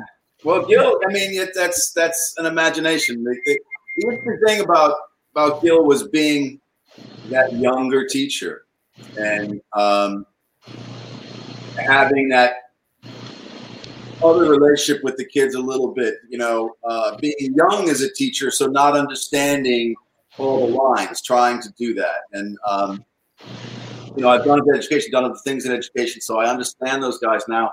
2020, I don't know. You know, I think he could have just dropped out and got his surfboard and went to an island somewhere. Yeah, I, I kind of would like to go with that one. I'm there. Um, Jessica, do you have any questions for these guys? Lily, we're going to say goodbye to you. I have to leave the room. Hi, guys. You Merry. Christmas. Really good to see you. Merry Merry Christmas. Christmas. Oh my gosh! I mean, I love I love all three of you. I mean, Denise, I kind of felt like the the Mrs. Teasley and like Steve Sanders could have had their own spinoff. The two of you guys played off each other so well. Yeah. He was so it- you know when you when you work with an actor who's so yummy and so hungry and um and the way you wrote the relationship between the two of us i miss him. I haven't seen him in years. I mean i see him but um playing off of him taught me a lot about giving and taking and um I, I was waiting for my spin Jessica. but um, this show was my spin-off. To be perfectly honest, that you guys continually brought me back for all those years was a gift and a blessing, and I grew so much. Um, it, it was my first job. Yeah. Was it really? Harriet Strathmore was my first job. Wow. Wow. I didn't know that. You were so good. You're so good. Well, uh, He's a always stage actor. That's where I came from. Was stage. Yeah. So All right, we're gonna, we're gonna say goodbye to Jessica Shaw real quick because I want to enter somebody else into this. Uh, this, this Jessica. always- Thank you so much. yeah, it's always good seeing New you. Year. See holiday you a lot more in 21, I hope. Okay, For sure. this is for Gabrielle. Now you- Mwah, mwah, mwah. Now you have I'm to. choose. seeing you more. Now we're doing the podcast more now than I've seen you in so long. Hi, my love. How are you? I like the lighting. How are you? This is great. Um, Uh, now, well, Gabrielle, what do you got? You got the, you're the teacher. You got the husband. and now, in this day and age, I would have had Denise too. So there you go. Yeah, you go. Oh, yeah, yeah, that's right. The uh, you and uh, Christine Elise uh, hooked That's up right. in the uh, BH no, the uh, the right. reboot. Well, you That's know, That's open, open, open for all possibilities. nice to see you again, Mark. Gosh, both Marks. I right. know. Yeah. Hi, Mark. Really You're good, a wonderful man. Oh. Hey, hey, Charles, I'm Happy looking for a holidays, clip everyone. here. Mark, good to see you. I saw it. You put it out there. The I Andrea wanted one. all three, but at least put the one on. Which one? The Andrea one? The one with Andrea All and uh, three of them on. This is all such. oh, this one.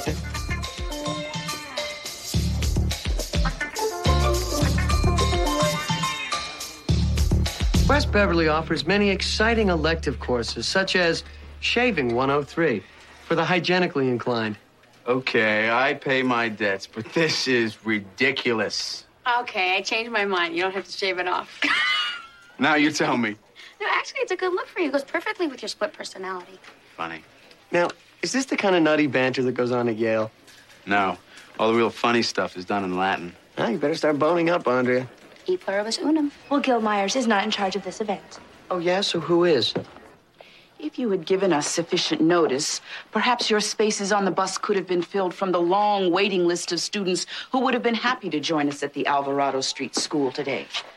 But at this point, unless you have a note from your doctor saying that you have pneumonia, and I want to see that chest x ray, I expect to see each and every one of your smiling faces on that bus.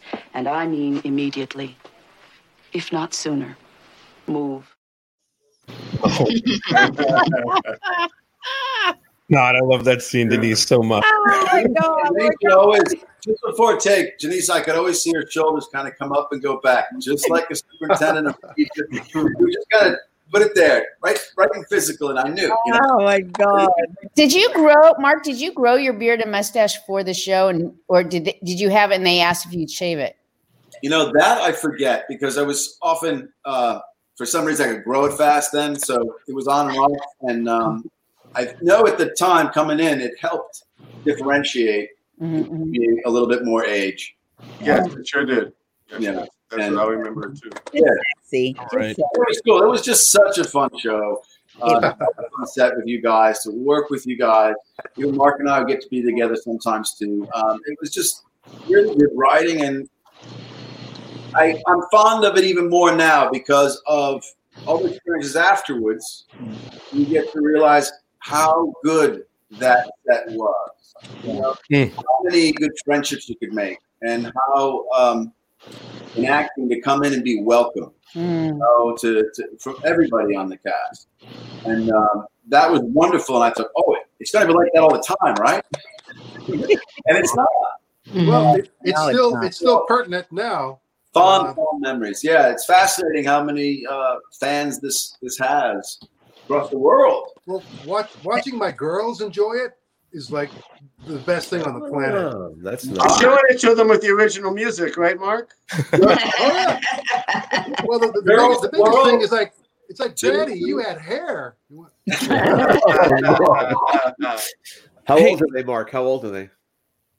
Uh, soon to be 17, 15, and 12. okay, so that's Wow, okay, okay. yes, that's it. So, yeah, it's Perfect. lots of there. Yeah, yeah, yeah. We were just reminded of, of someone who, who who was in the Peace Corps when it was on, and she just reminded us that her father used to send her the videotapes in Africa, in Africa, so, so she could watch it every week. That's what she was doing. No, I was- that's he what was- she was was doing when she was fighting Ebola. Yes. that's- So he would send the Two years ago, I was in Croatia, and um, the we were being.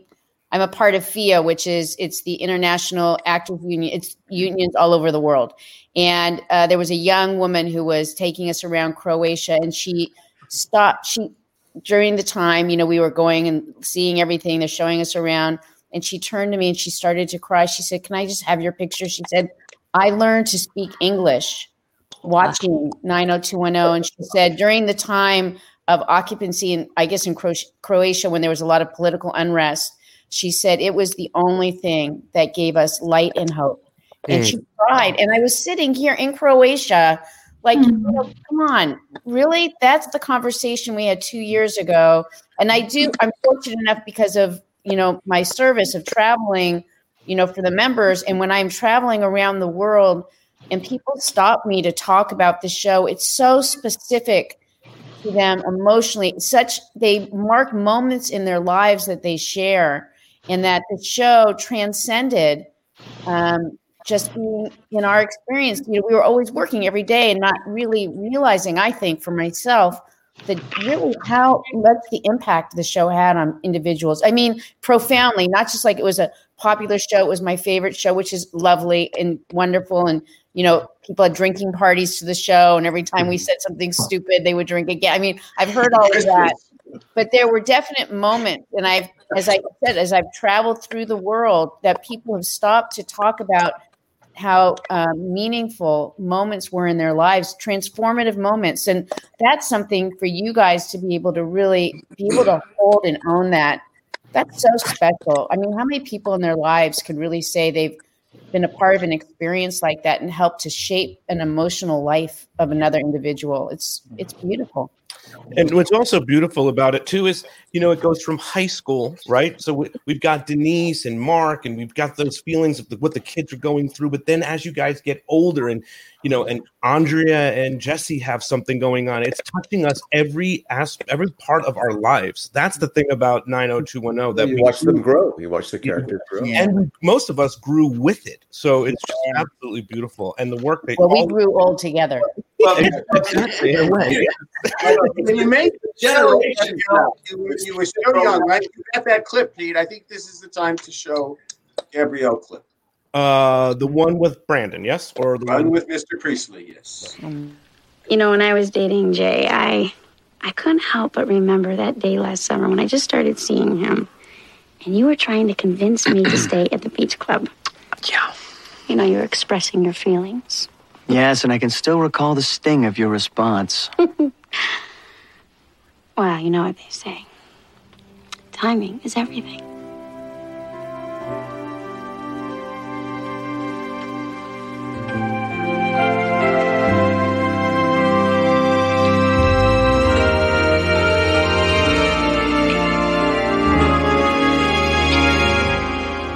I can't believe you. What? What'd I do? You were thinking of Nikki. You don't think I knew that? You were thinking about Jay. Oh, so what? Now we're even? No, that doesn't make us even because I never even liked Jay. In fact, I am not only insulted, I'm disgusted. That's great stuff. That was great. Oh, to be that young. Um, all right, well, we're going to say goodbye to uh, our actors here now. Chuck, I do have that other clip with Andrea and Jesse. You want me to play that too? Yeah, why not? And Mark can, Okay. Denise can comment. Yes, let's do it right now. Christmas. Yes. oh, yeah.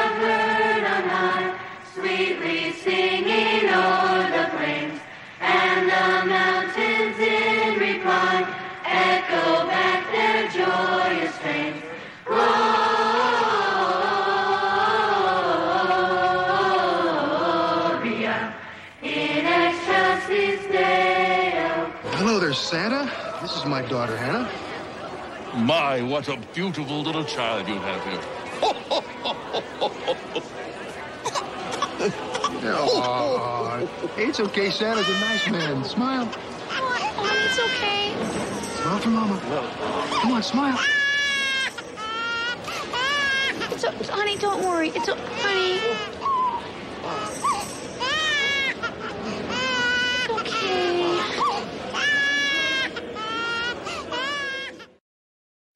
Oh. Those were not, I, just wanna- I gotta say That- that baby should have got Peter, credit. That baby was good. Peter. Those were not the clips I picked out. You know. Okay, that. okay, okay. wrong timing. Timings were wrong.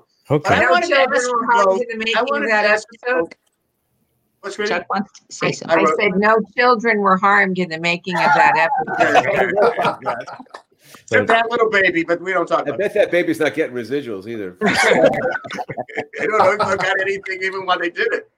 But I, you guys had so much of the scenes. I was, I was interested. I didn't know you'd be here, Gabby, so I get both of you to ask this question.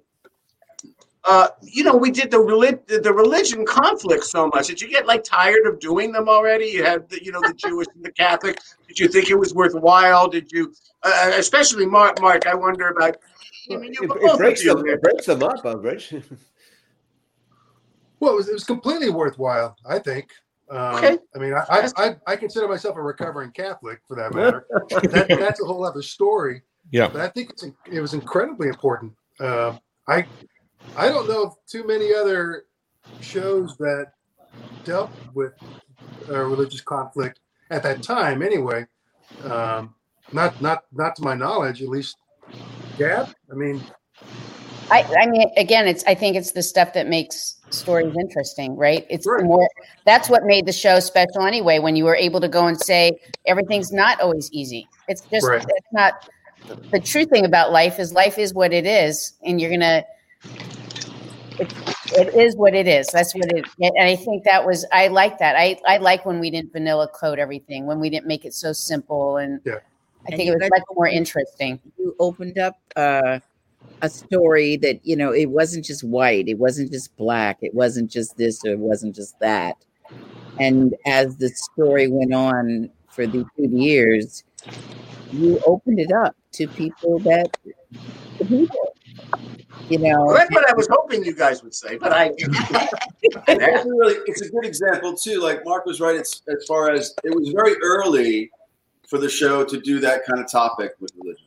Yeah. And, uh, and interestingly enough, I'm Catholic. My wife is Jewish, and we're an interfaith couple. And so Mhm. we we'd gone through that in 92, 93, 94. Um, and it was fascinating that that's in the show, but that's what the show did. There were so many topics you guys weren't afraid to go after and to explore. And now we can look back and see how pivotal it was and why those fans tie into that and why the depth of their um, likability to the show. You know, they really, really like the show, and it's because of that connection. They those kids were living that life. Yeah. They were living that life, and we were able to speak to it. And you guys expanded it. Well, because young, young people are saying, "You see us. You're not. You're not designing us. Right. You're seeing us." And that's an important thing, right? I, it's that That is when it. people say that 90210, uh, it created a whole new genre of television for young people, right? It, it actually, when being iconic, what made it iconic was, I think, the stance and the shift that it created within our our viewership for young people. It re- reset the industry in terms of uh, television. I think. Yeah, it really, really did. What, what kind of what came after the Huh? It influenced so many things afterwards. Oh gosh, yes. And I don't, I don't even know if everybody knew it at the time how powerful that was and how much it's influenced. No. And I think blows my mind. really And yet we're still talking about it, you guys. I mean, That's the point. that We're still talking about it. It blows my Thirty mind. years old It that blows people my won't even hear anything about it is mind blowing to me. Yes, it does. I'm there, right there with you, Gabriel. I'll be talking about it in Italy tomorrow morning. And and also Karen and I, Larry and Jessica can can speak to this because we get residuals and, and more. This was the We're most not getting them watched. as much now, Chuck. So you shouldn't talk about that too much. Go on. Okay. Yeah. Excuse me. What? We're not getting as many residuals right now. So Okay, well, we're talking about as a profit participant.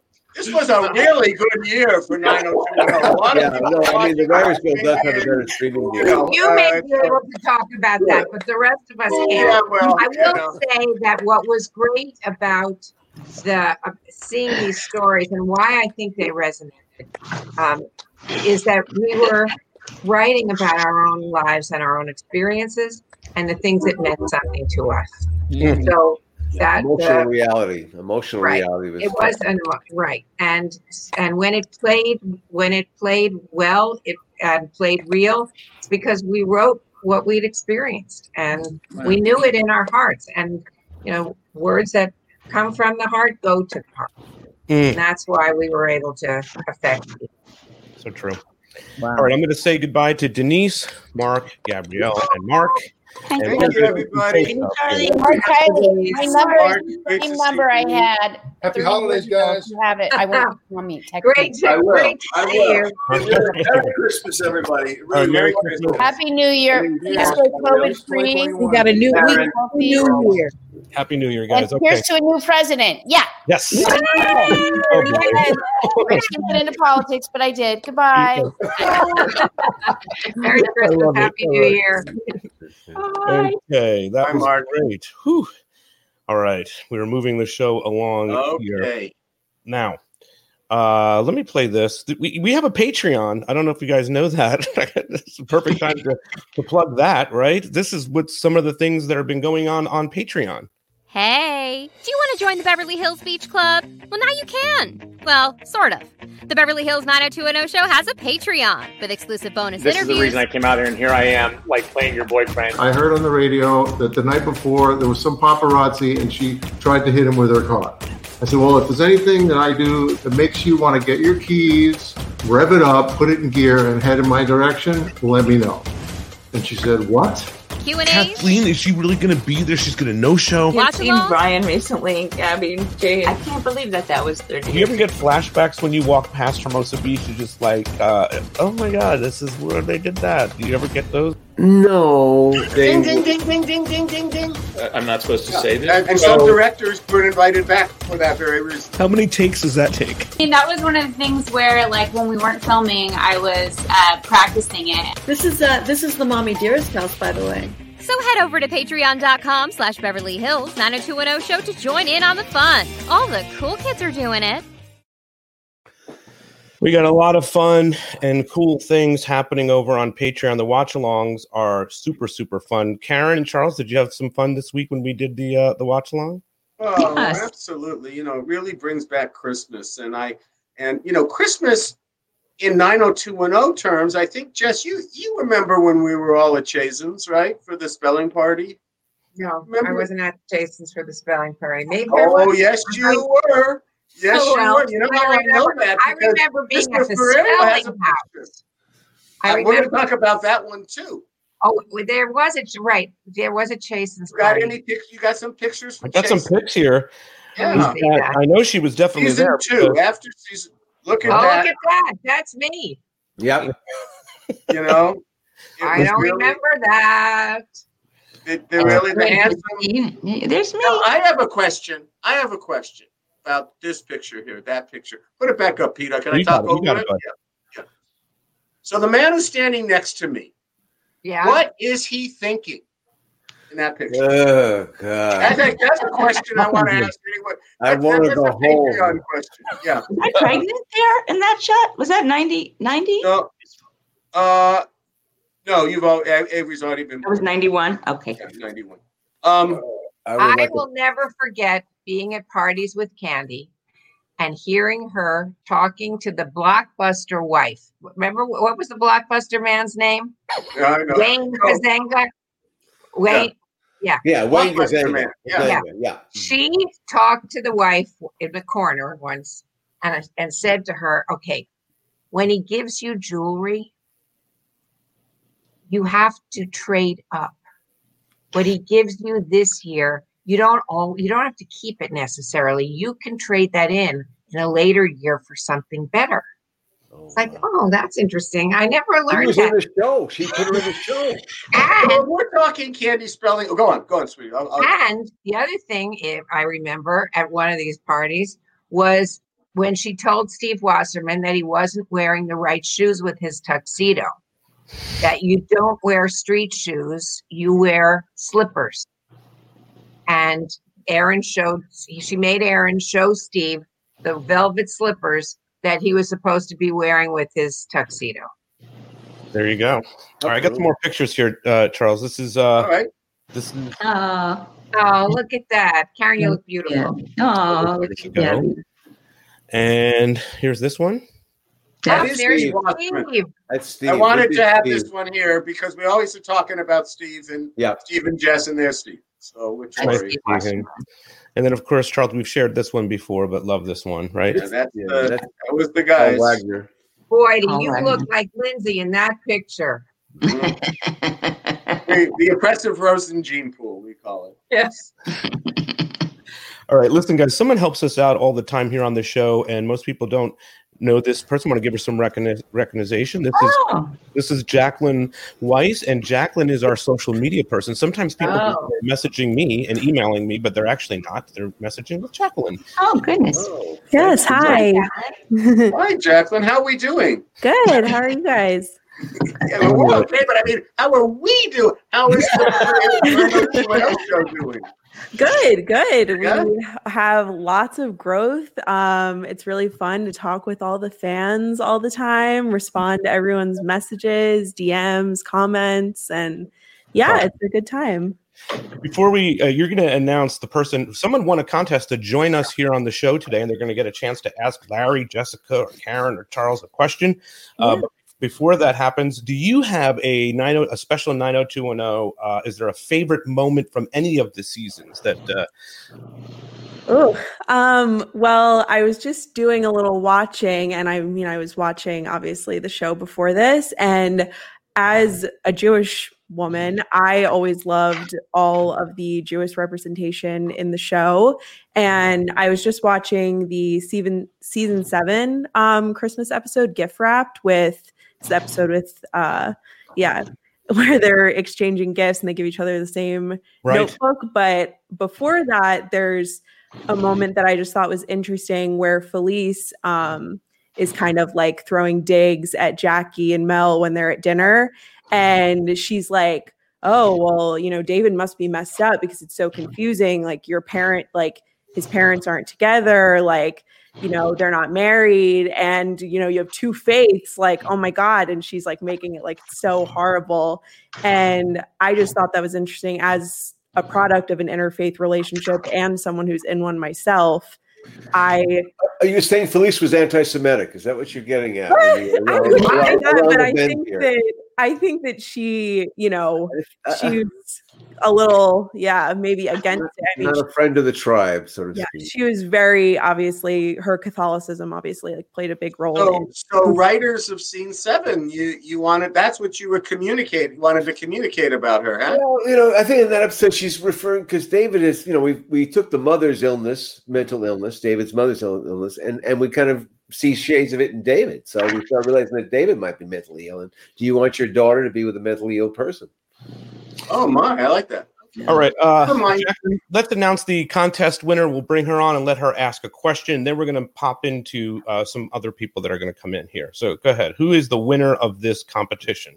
It is Denise DeChico. She won our Instagram contest. Okay, there's Denise. We're hearing you back. Get on mute. You're mute. Hey, Denise. Hi. Do you Hello? have a question for? So it's nice to see you. Congratulations. Hi, Denise. Hi, Denise. Can't see. She should have start camera or something, or I don't know. Go ahead. What, what what question do you have? Um, well, I had so many, but of course they were all answered throughout this show. Um, I guess my one question would be, what did you guys do cast and crew-wise around the holidays to celebrate together? Like with all the actors, writers, um, crew? Great, question. Denise, that is a great question. We're going to say goodbye to Denise and Jacqueline. Thank you guys for being here, and Jacqueline, thank you Thank for you all the amazing work that you do. And now Charles is going to answer that question. Yeah, you you weren't even. This even predates Jessica, but I think Karen might remember it.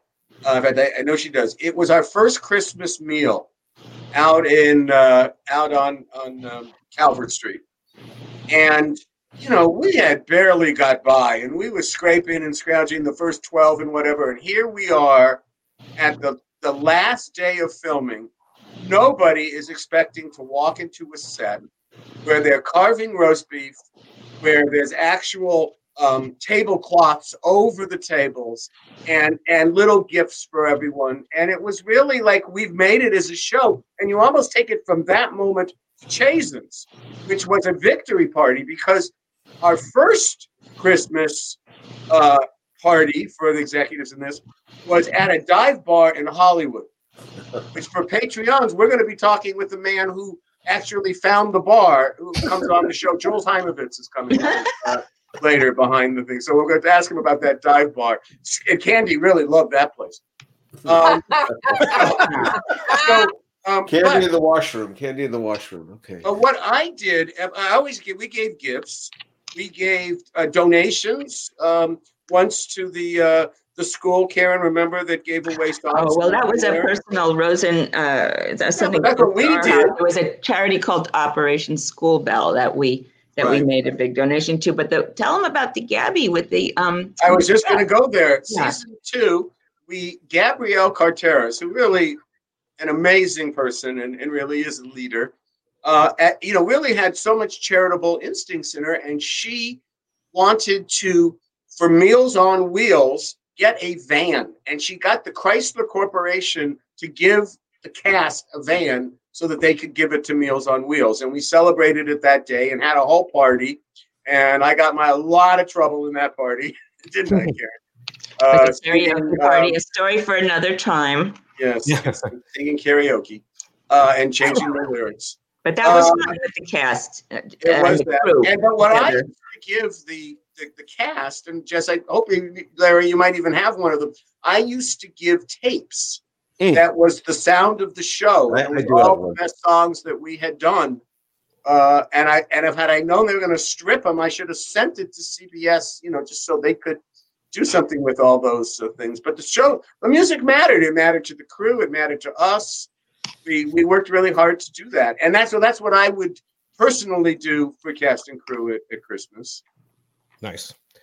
All right, let's move this on. I'm going to bring Melanie back on. Um, Charles, Melanie, hi.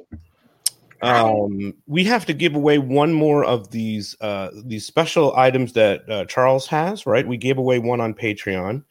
Uh, Melanie, do you have a way that we're going to give this away? Do we know what that is? Uh, well, we didn't talk about it, but um, Figuring it out on the fly here, guys. let's do this. Everybody who drops a comment in the next five minutes, and I'll time it, uh, will be eligible to win, and we'll select after the show. So that This will be the- the six network to seven o'clock time frame. Everybody who comments now will be eligible to win. Okay, That's Now- your prize. Can't get anywhere else. That's it. That's right, Now, it's listen, we priceless. Want, we want to talk to this person because we want to start talking a little bit about Mm-hmm. this person. We can't talk about 90210 and special moments at Christmas without talking about Luke Perry. And uh, director Rory Karpf is a, a good friend of mine. And uh, as it turns out, um, he knew uh, Luke very well. Um, so, Rory, why don't you tell me a little bit about uh, your friend Luke? Uh, well, thanks for having me. Yeah, I met Luke uh, back in 2010. He uh, narrated a, a documentary uh, directed, and uh, we kind of just hit it off. And then he did it, narrated some more. Luke had a great voice. He did a lot of voiceover work, a lot of cartoons and things like that. And then he told me he had an idea for a documentary he wanted to do uh, on Marge Schott. I don't know if you guys remember her, the baseball Oh, player yeah. Cincinnati Reds. Not the Nazi who owned the Reds. That's right. yeah. Well, Luke was from uh, uh, Luke was from uh, Fredericktown, Ohio, and grew up a big Reds fan. Threw out the first pitch at Riverfront Stadium, and uh, he wanted to do a documentary, uh, an ESPN 30 for 30, on her that we would direct together. We wound up doing a short film, and it was awesome. Um, we uh, we went to Cincinnati and filmed, and he he interviewed a bunch of baseball players and visited Marge Schott's grave, and we really bonded over over that time period. And I, I was trying to think of stories related to to Luke and 90210 because I, I grew up a huge 90210 fan, by the way. Thank you very much. Yes, originally I remember it was on with Party of Five, and uh, I really I liked this girl, and I just started going over her house, and that's how I discovered the show. well played, well played, Rory. I didn't know anything about it, and uh, I suddenly got like mesmerized by the Dylan character. This is like when he was off the rails, doing drugs, alcoholic. I'm like, this is the coolest guy ever, and it uh, really wrote me in. But I, I wanted to c- make sure I compliment you guys because uh, there was such a depth and richness to the characters on the show that lasts, and and you guys really also took risks in your storytelling. And um, like for instance, the storyline where uh, Dylan's dad dies. Uh, I went back and watched some episodes, and the, the next episode where you have sort of Dylan's alter ego following him around, and then it turns out that it's a little boy. I mean, that is really deep uh, filmmaking, and uh, I found it very touching. So I think you know you guys uh, really created something special. Yeah. And, and it really changed my life because I met Luke because I was a fan of the show and wanted to hire him. And then we developed a great friendship. And I would try to discuss 90210 with him, and he like never watched the show. And it was so frustrating to me because I would bring up episodes and want to talk to him about it. And all his memories were just from filming it because I was like, oh man, what, what, about that, that scene where your dad dies? and you throw your arms up in the air. You go no, and he's like, "What do you? What was that like?" He's like, "It was hot." That was like it was a lot of the heat from the flame. I mean, that was memory. But um, we were we were in Cincinnati filming, and people were coming up to Luke on the street, calling him Dylan. And like, oh, Dylan McKay, man, I loved you. And he was, he was so gracious, courteous about it. And the truth is, um, he really wasn't much like Dylan in, in, a lot of ways. He was kind of quirky and and uh, you know not very troubled at all. You know, a little stubborn for sure. But uh, I asked him then. I said, you know, how do you deal with that? How do you deal with like being so tied to one character? This like kind of the coolest guy ever and it's not necessarily really like you. And I remember what he told me. He said that he discussed it with Henry Winkler, who played the Fonz, uh, and said uh, that character is a blessing that keeps on giving, and you should embrace it. And uh, Luke told me that after that, he he really tried to embrace it. So. Um, really nice stuff. Rory, you do have a story about visiting Luke at Christmas time. I thought that would be a nice. Yeah, uh, I, I was going to ask about that. Yeah, sure. I told this on the uh, the Luke tribute on his birthday and cried. So I'll, I'll try not to cry when I tell this story. But um, I, another reason Luke and I bonded was uh, when I he was divorced and was a single father, and I was going through a divorce, and he he really became one of my best friends during this time period. He was so um, thoughtful and caring, and constantly like checked in on me like he would call me from like the set of Riverdale, and I would hear people in the background. I'd be like, "Where are you?" And he's like, "Ah, they're just changing a light." And I'm like, "This is crazy." And he uh, he invited me. He asked me, he called me. He's like, "Well, what are you doing for Christmas?" And it was the first Christmas after the divorce. I didn't have my kids that year, and I, I didn't really have any plans. You know, um, I wasn't going home. I was in LA. And Luke said, why don't you come by the house? Like, have Christmas with me and the family. And, you know, I knew Luke's kids, and I was like, oh, this will be great. I'll get to be with his family. And I show up, and it's just Luke and his fiance, Madison. And shit everywhere. I mean, there's like clothes and stuff, and and she seems like a little little stressed out, you know. And I'm like, what's going on? Like, where is everybody? And Madison's like, well, you know, we're going to Bora Bora tomorrow morning. our, our flight's at seven, and Luke hasn't packed yet. And um, and I'm like, oh, Luke, you know, uh, I don't know, man. Should I go? And he's like, yeah, it's fine, you know. Uh, it's hot there. What do you need to pack anyway? He's like, you want a beer? And then he's like, hey, I have some chili from last night. I'll heat up some chili. And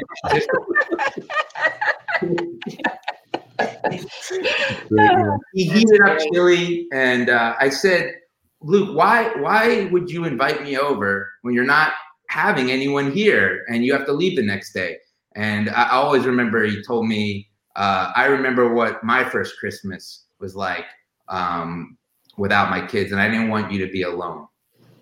And I, I just um, man, I miss Luke every day. I, I, think about him all the time. I just texted Jack, his son, and uh, just um, Luke, Luke's uh, Luke's father passed away actually a few days ago. Uh, his father raised him, so um, I was just talk, texting Jack about that, and Luke was just a really special guy, you know, and. Uh, uh, I really loved him, and I got to tell him that, and I'm thankful for that. So that's that's good. And I'll tell you one other quick story. You sure. guys like um, the first time Luke invited me to like kind of hang out outside of work. It was like uh, he said, "Let's go out." It was like a Friday night, and you know I didn't know Luke super well, and in my mind I'm like, I'm gonna hit L.A. with Dylan McKay, this is going to be awesome. Like we're gonna hit clubs, you know. I'm gonna ride on his motorcycle. Like this is gonna we're gonna surf. It's gonna be great. I'm gonna have a whole Dylan McKay experience. And uh, I, I'm at his house. It's like five at night, and he comes downstairs and he's wearing like these old man pajamas, like pajamas like my dad used to wear, like like like, like the outfit with the matching shirt and pants. And he's got glasses, and they- they have like a thing on the back. And I'm like, what the hell is going on? Like, aren't we going out? And he's like, oh man, my back kind of is bothering me. He's like, how about like we just order a pizza? And I'm like, and um, I think he could tell I was like a little disappointed. And he's like, I'll tell you what. Let's hang out. You can ask me any question you want about 90210. And, and I'll, if I remember, I'll answer it. And it was great. Like, uh, you know, I try not to be like a psycho about it and ask him a million things, but I got to ask him a couple of stuff, things and, you know, uh, ask him about the girls on the show. And he was very gracious. And so, um, but yeah, I mean, th- I- 90210 really, I mean, this sounds corny, but it really changed my life because, first of all, it got me interested in filmmaking. Uh, as crazy as that sounds, because I really got in the show in high school, and I love the storytelling, and I love the episode, uh, the, the the dreams of Dylan McKay, and that really like inspired me of how how you guys kind of made mini movies, you know, 45 minutes. Um, so it got me interested in telling stories. I met Luke through that, and Luke introduced me to my my fiance. So, um, Oh, wow. my fiance without Luke. So, um, you know, thank you to you guys. Well, you really owe us then, I guess. I do. Rory, if you don't Very nice, Rory. Very nice to meet you. And please, if you talk to Jack and or Lemon again soon, would you please Ma'am, yeah. give our regards from the Rosins? Yeah, yeah. Jack's wrestling as we You know, speak. and also, Rory, your first, you know, when you and your fiance, if you're going to have children, the first one, if it's a boy, it's it's Dylan, right? I already have a son with the middle name Dylan. Nice. So then My- maybe My youngest son is Tyler Dylan. Wow. Excellent. All right, Rory. Oh, thank nice. you so much for uh for being here. Nice being to meeting you, guy. Very, Very very nice. You guys, thank good you. here. Thank Love the stories. Thank Bye, you. man. Rory. Good see you guys. All right. That just made my day. Yeah, he's a sweetheart. Um, okay, Charles, do you want to talk more about uh, Luke, or what do what do you want to do? Oh, you want to show some of the? Uh, let's show the, the two clips we picked out for him. I think they're interesting because you know we we really showed. Do you have the stills too, or not really? I have some stills. Yeah, I don't know. if- So so when you think of of you know of Dylan at Christmas, that's that's well the, the first one. This is with season two, Walsh Family Christmas. He goes to see Jack in prison. That's right. Heavy heavy story, really uplifting. The one before is the uh, is from somewhere in the world. It's Christmas, season four, and he's dispensing uh, gifts all over, and is Hmm. very Christmassy. Goes to the Walsh House, goes to uh, see Kelly and Donna. Actually, kisses Donna too uh, in it, and uh, What's that? that is uh, one I don't. This is what I recognize. Yeah, Yeah. that's in the house. That's the long shot. Here's this. He goes to find Jack. He now in the fifth season, he's you know he's had it. He needs to get his money back, and he goes to F, um, uh, his father's girlfriend from the FBI, um, Chris, uh, and who's played by the actress Valerie Wildman. And uh, this scene is from that, also a very dramatic scene. And uh, and then I think we got one more, or a couple more stills, Well, right? this happened at more. Christmas too, right? This happened at Christmas. I mean, this is Oh, boy. the major thing. I think when our super fans know Christmas, they know this moment. And, you know, it was with family and holidays and how they ingratiate. We've talked about this one, uh, how it was, how Larry and I, and, and I think just too really feel like such a triumph to have this um, uh, arc pay off the way it is. Well, we slipped Um, in it under the magic of Christmas, like like it's Yeah, it was that's right. It got lost in the Christmas story. That's right.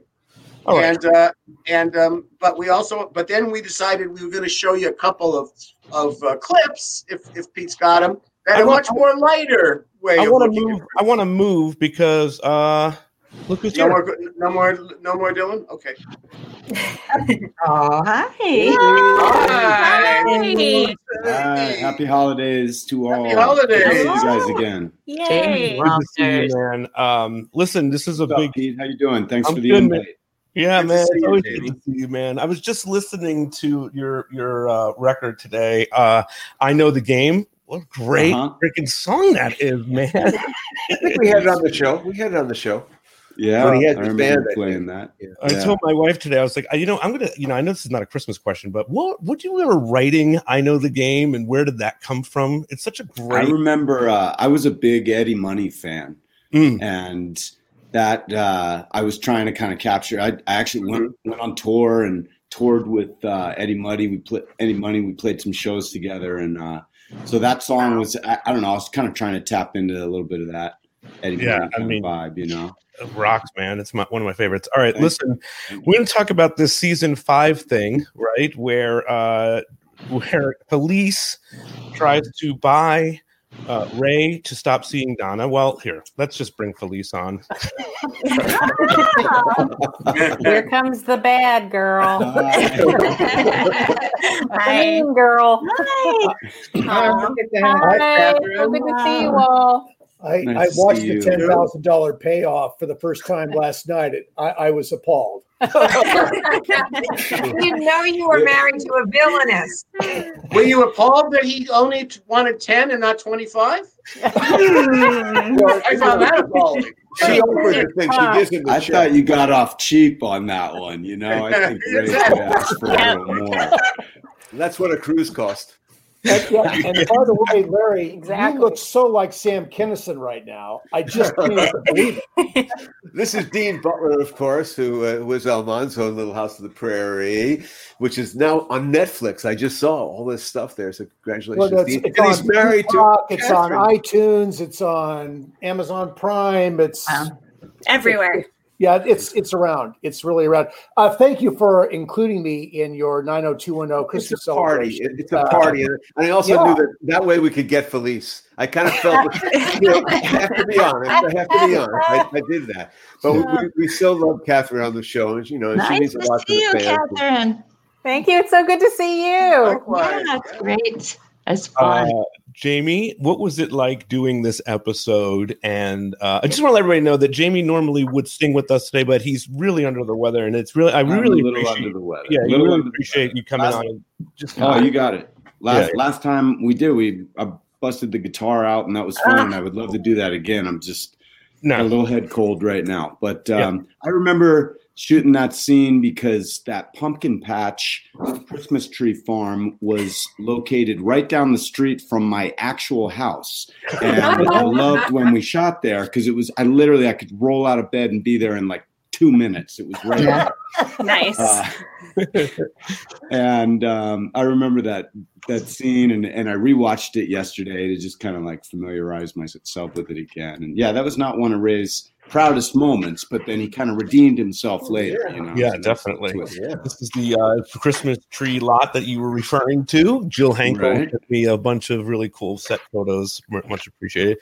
Okay, Catherine, you got a lot of explaining to do here. Uh, buying off Just trying to do the best for my daughter. All right. Now you you you try to buy off Ray. When they when you see this, are you like, okay, this is this is in line for what Felice would try to do?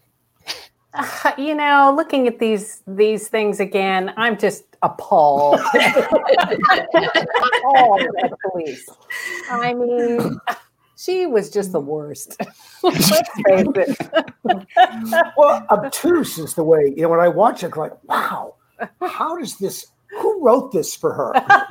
You're looking at the, No, no, no, looking what's at the like- there must be some sort of kind of glee when you're writing something like this for someone to be so horrible. Oh, You know, I mean, horrible and and trying not to be horrible. You mean you're basically horrible. saying that we presented a conservative as a horrible person? I don't understand that. well, played. Is that what she was, a conservative? That's that's how that's how you frame this. She was a conservative. Yeah.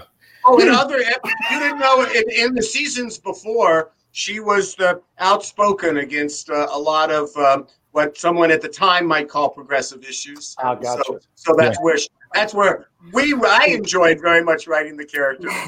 But she was She had great judgmental, arguments, you know, but she you know. she was judgmental. That was the whole thing Yes. about Felice. I mean, Yeah, and I think then we very do- image and- conscious. and we Very do and we do then show the other side of her you know we have especially uh you know i know we covered that rose the rose parade stuff where we you know you know like Yeah. all true you know people you know everyone's somewhat of a hypocrite and we reveal that in her and you know and we always win her back especially at christmas time because christmas of course, was her daughter's birthday Yes. so it was always a charged Well, time and you let her be sort of anti-Semitic. And, hold on, hold on, gone. just hold were talking about Gone by that. then. we just were Hold on, hold on. No anti-Semitism from Roses. Yeah, wait, hold no, on. you don't talk about that. No, we can. We're going to. But let me No, ask, no, they, Oh, but that, okay, just, let no, me ask didn't Kristen write her that way. question. Chuck is Kristen just has a great- disavowing any involvement in that I- story. I Like, love all had already I left the show. people. And Larry and I were left to do that. Everything is beautiful in its own way. All I really we'll, we'll get to it in one second. For Jamie, uh, Kristen McIsaac wants to know what was your favorite scene with Tori? Well, I think in that episode, for sure, it was the opening scene where we share that uh, kind of long kiss, which makes me very Mm. uncomfortable. And she comes in and kind of breaks us up. And yeah, I thought that was a good, nice little scene. Nice way to open it up for uh, Ray and Donna. Yeah, very good Hot. stuff. Always Uh, Lisa wants to know, kiss. Jamie, will you will you give me a shout out? That's Lisa. Hey, Lisa. Thanks for tuning in. All right, now, uh, Larry, the question about this season seven uh, debacle. Uh, Felice comes in and she's a little bit even more salty than us- usual on this on this Christmas Eve. Well, to Uh, set it up, I mean, uh, you know, they're trying to, you know, David and Don are, are, are getting are getting back together, but David's kind of come off a thing where he's been, ch- you know, questioning his sanity. Basically, his mother was mentally ill, and and and I think, you know, in our minds, the mother now, Felice looks at the possibility that a daughter might be marrying someone, maybe even having children with someone who is passing on some some, you know, bad mojo and she does what she does, you know, and and within that, it's just her whole judgmental thing. She comes to a condo and she's so rude. what the kids think is they think, well, what if we invite like a double date? Like Mel and Jackie have gotten back together. They're not even married, but they've gotten back together. They're living in Mel's condo. And now Dr. Martin and, and Felice coming out of their palatial home and I assume, Bel Air, uh, come visit them. And it's just great. Do you have, you going to show a clip of that? or? I don't have the clip. Todd Oh didn't my God, me the clip. well, I'm so sorry. I'm so sorry. Yeah, yeah. We'll That's talk to too him about bad. it. Thanks to show. Any, anyway, there are there are some dog whistles that that seem you know a little bit uh, Semitic oriented, but it doesn't really have to be. I mean, I don't think it was on the, the top of our list, but it came with it. But I mean, do, you, do you know how tortured she is over? I mean, he watches these scenes, and it. I, I've never seen torture. She doesn't really like. She doesn't really get bothered by the work too much ever. But when she watches these scenes, it's just like it's grim. Oh, and she's like, "How do I come off like this?" Stop. She, she's a memorable character, very memorable. Yeah. It's always good to play the bad guy. It's always fun to play the bad guy. Very Someone true. nervous. Someone's got to do it. Yes. Someone has to do it. Memorable. She did it well. Uh, Jamie, there's a lot of really nice stuff though in that episode. You know, with you and Tori, and there's you know the stuff with the um, you know, getting getting your mom the cruise. Larry kind of mentioned all that and whatnot. Right. Uh, Yeah, I was just going to say, like, Yes. there was some great moments with Tori, but I think there was some really great moments with Caroline McWilliams, with Tori, with myself. She really that was just such a nice episode for her. And it, when I watched it yesterday, it really brought back a lot of kind of just nice memories working with her, you know. And she was great, just great. I thought it was a great episode for her.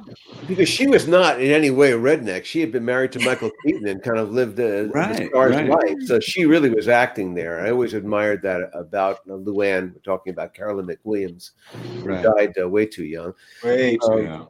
But uh, yeah, I forgot the scene where she goes out shopping with Donna. Yeah, The whole thing's yeah. like we put them together. It's hilarious. Yeah. Yes. Uh, you know, we always Nice talk about though. your your music, Jamie, but your acting is phenomenal too. Uh, and I think the the work is just speaks for itself. When you looked back on this episode, uh, all good memories. Do you think everything still holds Right. up with this? I totally do. I watched it with my 15 year old daughter yesterday. Wow. And just to kind of come full circle like that, my I have three daughters. I live with three teenage young women right now. Um, and I love it. I wouldn't trade it for anything. But uh, two of them were out, and so I watched it with her, and it was just a nice to watch that. And she she was engaged. She loved it, and um, she said, "Dad, that brown corduroy jacket. I think it's hanging downstairs. it is. It's hanging in the room downstairs." She's like, "I wear that jacket." So oh, it's- that's really amazing. Wow. That's wonderful. All right, we're going to move the show along. We have uh, one more, a couple of surprises. I guess Melanie has a surprise for me, and then we have a surprise for everybody. But Jamie and Catherine, thank you so much uh, for stopping in here and spending some time. Dean, nice to see you. And Dean as Dean, well. nice to see you. Can I go back into Happy Merry Christmas? everybody. Merry Christmas. Bye, Merry Jamie. Christmas, Happy holidays. Thanks, Pete. You Great got it, to bro. see everybody. Good Take to care. see you, man. All right, later, Okay. guys. All right. Dean was Moondoggie on New Gidget for me for two for 44 Oh, I hours. wondered how you knew each other. You know, and Yeah. Kathleen and Catherine, she grew up in Laguna Beach, which is Mhm. as, as California as you can possibly be. She went to Laguna Beach. When I heard they were together, I went, Dean is a lucky man. Uh, He's great. Okay, uh, Melanie, you want to? Do you want to do whatever your surprise is for me? Uh, Yes. do you have any Yes, more yes. I don't know what, where to go. All right, let's see. Okay. So this is my first time doing this screen sharing thing. So let's see how it goes. Here we go. Okay. Okay. Got that. Get ready for it. Here we go. Okay. Okay. I. Oh God. So you're saying, okay. Okay. Oh, so Kath, Kathleen giving you the first time. All right. Let's see. But it's playing. It's playing, uh, Melanie. I, I we can't see it, so you got to pause it and then pause it. Okay. Ah, hold on. We lost you. We lost. you. Uh, I don't know what's happening. Okay. Shoot. Hey. Ah! Do you know we have a Patreon? It's not stopping. Okay. Okay. You got to do a share screen. Okay. Let me try that again. Hey, you know Very about? Oh, oh my God, Larry! How about this happened? Merry Christmas, Donna. Happy New Year to all. It's Garrett Slan. Wishing everyone a wonderful 2021. I know I will after I shave.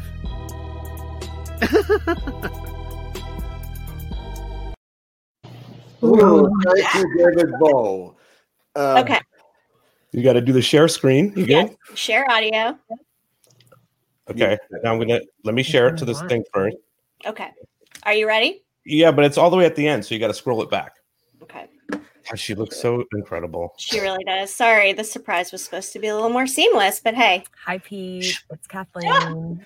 Merry Christmas. Happy holidays. I uh, hope you have a great show.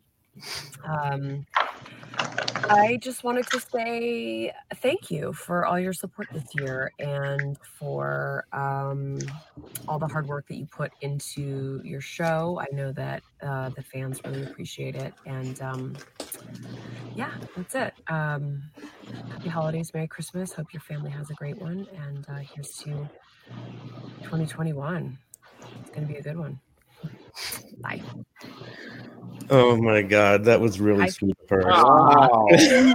Oh, man. Okay, there we go. Sorry about the technical Merry difficulties. Oh my God, she's the sweetest. Okay, next week we're going to be talking about our favorite moments of the podcast. I wonder what Pete's going to pick. He's not going to pick that. It looks like Sam Kinison.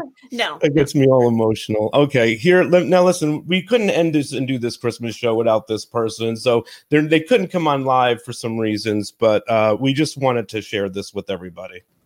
To our cast and crew, happy Christmas and have a good one. And that's it. That's it. so sweet.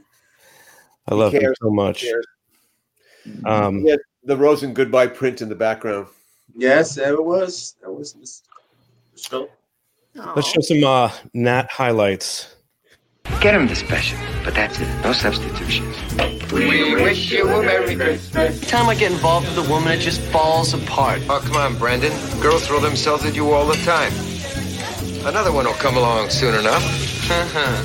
Hi, Dad.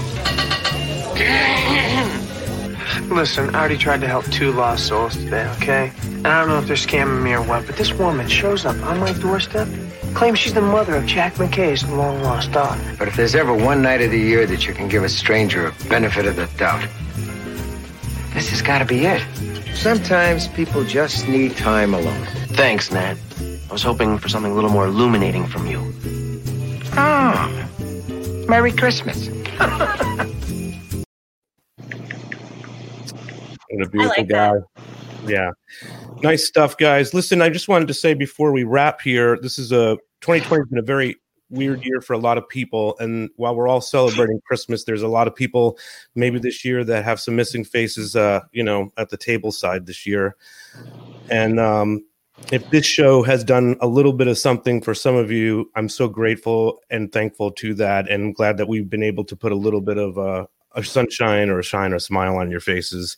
Uh, reliving this show with all of you guys has been uh, incredible, and you know we've got quite some more coming up in 21 and all that stuff. So uh, stay with us. But I wanted to particularly mention, uh, you know, Darren Martin who uh, lost his mom, and I know Larry had that happen as well this year. So um, we're here for you guys. This show will always be here for you, and um, and that's sort of what it is.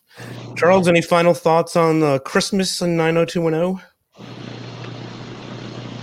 Just uh, my, it's the most wonderful time of the year. 'Cause we got, you know why? Because we got a vacation.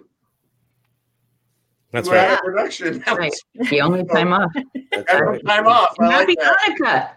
Yeah, that last meal before the break was always very special. That big crew meal before the you know the last meal before going home for the break.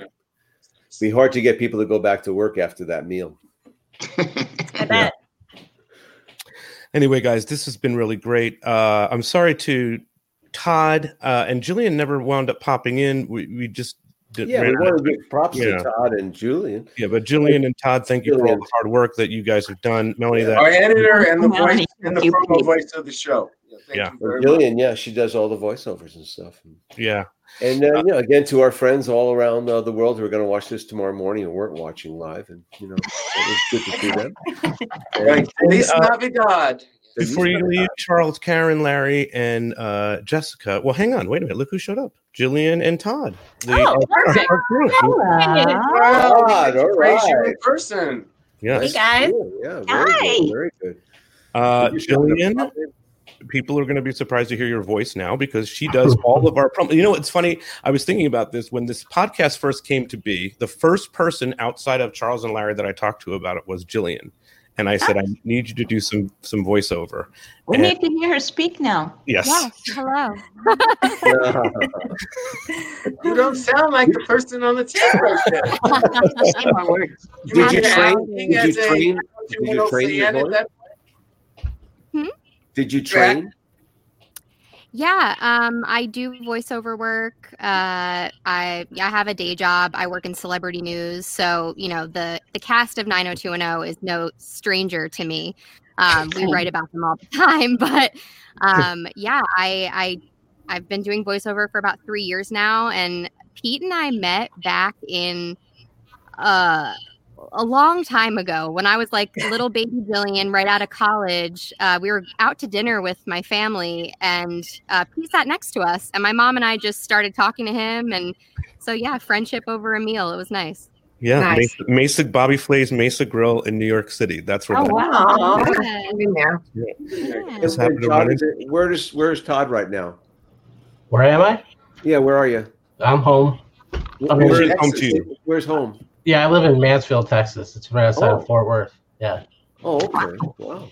That's very awesome. Well, we appreciate. Uh, I know all of us here appreciate all the hard work that you've yeah. done on the show. amazing stuff. incredible. Todd, great stuff. Uh, Charles, anything about the clips tonight? Do you want to go there or? Oh, they were terrific. We couldn't put all of them in. You know, there was so many. You know, I love clip shows, so this Yeah. was just fun. And, and we had some good ones. So I love them. You know, you don't have to do much. It takes All a- Um, Yeah, they were all fly. I mean, the, we got some confused on some. num- One of the Todd and I Oh, come on. know, even though we didn't, um, we get confused on numbers, but they were beautiful. And Todd, you did them so turned around so quickly. Thank you so much. But Yeah, it felt the- super deluxe. It felt super deluxe. The Andrew and Jesse clips. I don't. I don't all know what happened. It's like putting a puzzle together that, without the picture. That's all right. Okay, buddy. Thank you so much. All right, we're gonna say goodbye to Todd and Jillian. Jillian, thank you for and Todd for oh, both. Oh, wait a second. Can I just hear Jillian's voice Oh, as you- the character, as the as the on screen as voice. the as the Valley, the 90210 gal? Yeah. Sure. I mean, you know, like Pete kind of lets me go crazy with oh, the girl stuff. So it's so fun. And I just love 90210 and the fans are amazing. So thank you so much. And have a Merry friggin' Christmas. Yes. amazing. Thank well, it doesn't get any better to than that. guys. everybody. Where Nice to did you grow you. up? Where did you grow up, Jillian? Where, I where did grew you- up in Toms River, New Jersey. Oh, I know. So I live in California right now. Um, but think yeah, you're I a was Valley a girl. Jersey Wow. girl until about eight years ago. Nice. Great and I voice. followed you. So there you go. Yeah.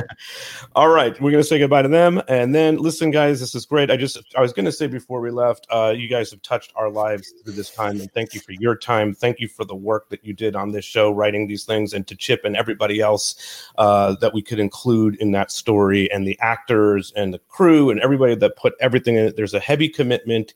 And that work shows all these years later. So, uh, much thank you. And I am not going home. I, I told my wife today, I was like, you know, 2020 has been a very interesting year. I've spent most of my holidays with Charles and Larry. That's fine. And Karen Rosin, which is I You're, you're our young. You're our young friend. That's it. I love it. Yeah. So and cute. Melanie. And Melanie. As well. Aw. All right, guys. Thank you so much. This has been the Super Deluxe Christmas Show. We will be back next week where we're going to talk about uh, the best of the podcast. This is going to right up Charles's alley, loving a clip show. We're doing another clip show. Yes. Don't have to do any work. Get the clip. Todd, get the clip. We get those Thanks people- a lot. Happy holidays, Thank you so much. everyone. All right. Fun. Bye, guys. Bye. Bye, Melanie. Bye. Bye. Merry Christmas. Happy Merry holidays. Christmas. I'll see you Bye-bye. now. Thanks, everybody. Is it?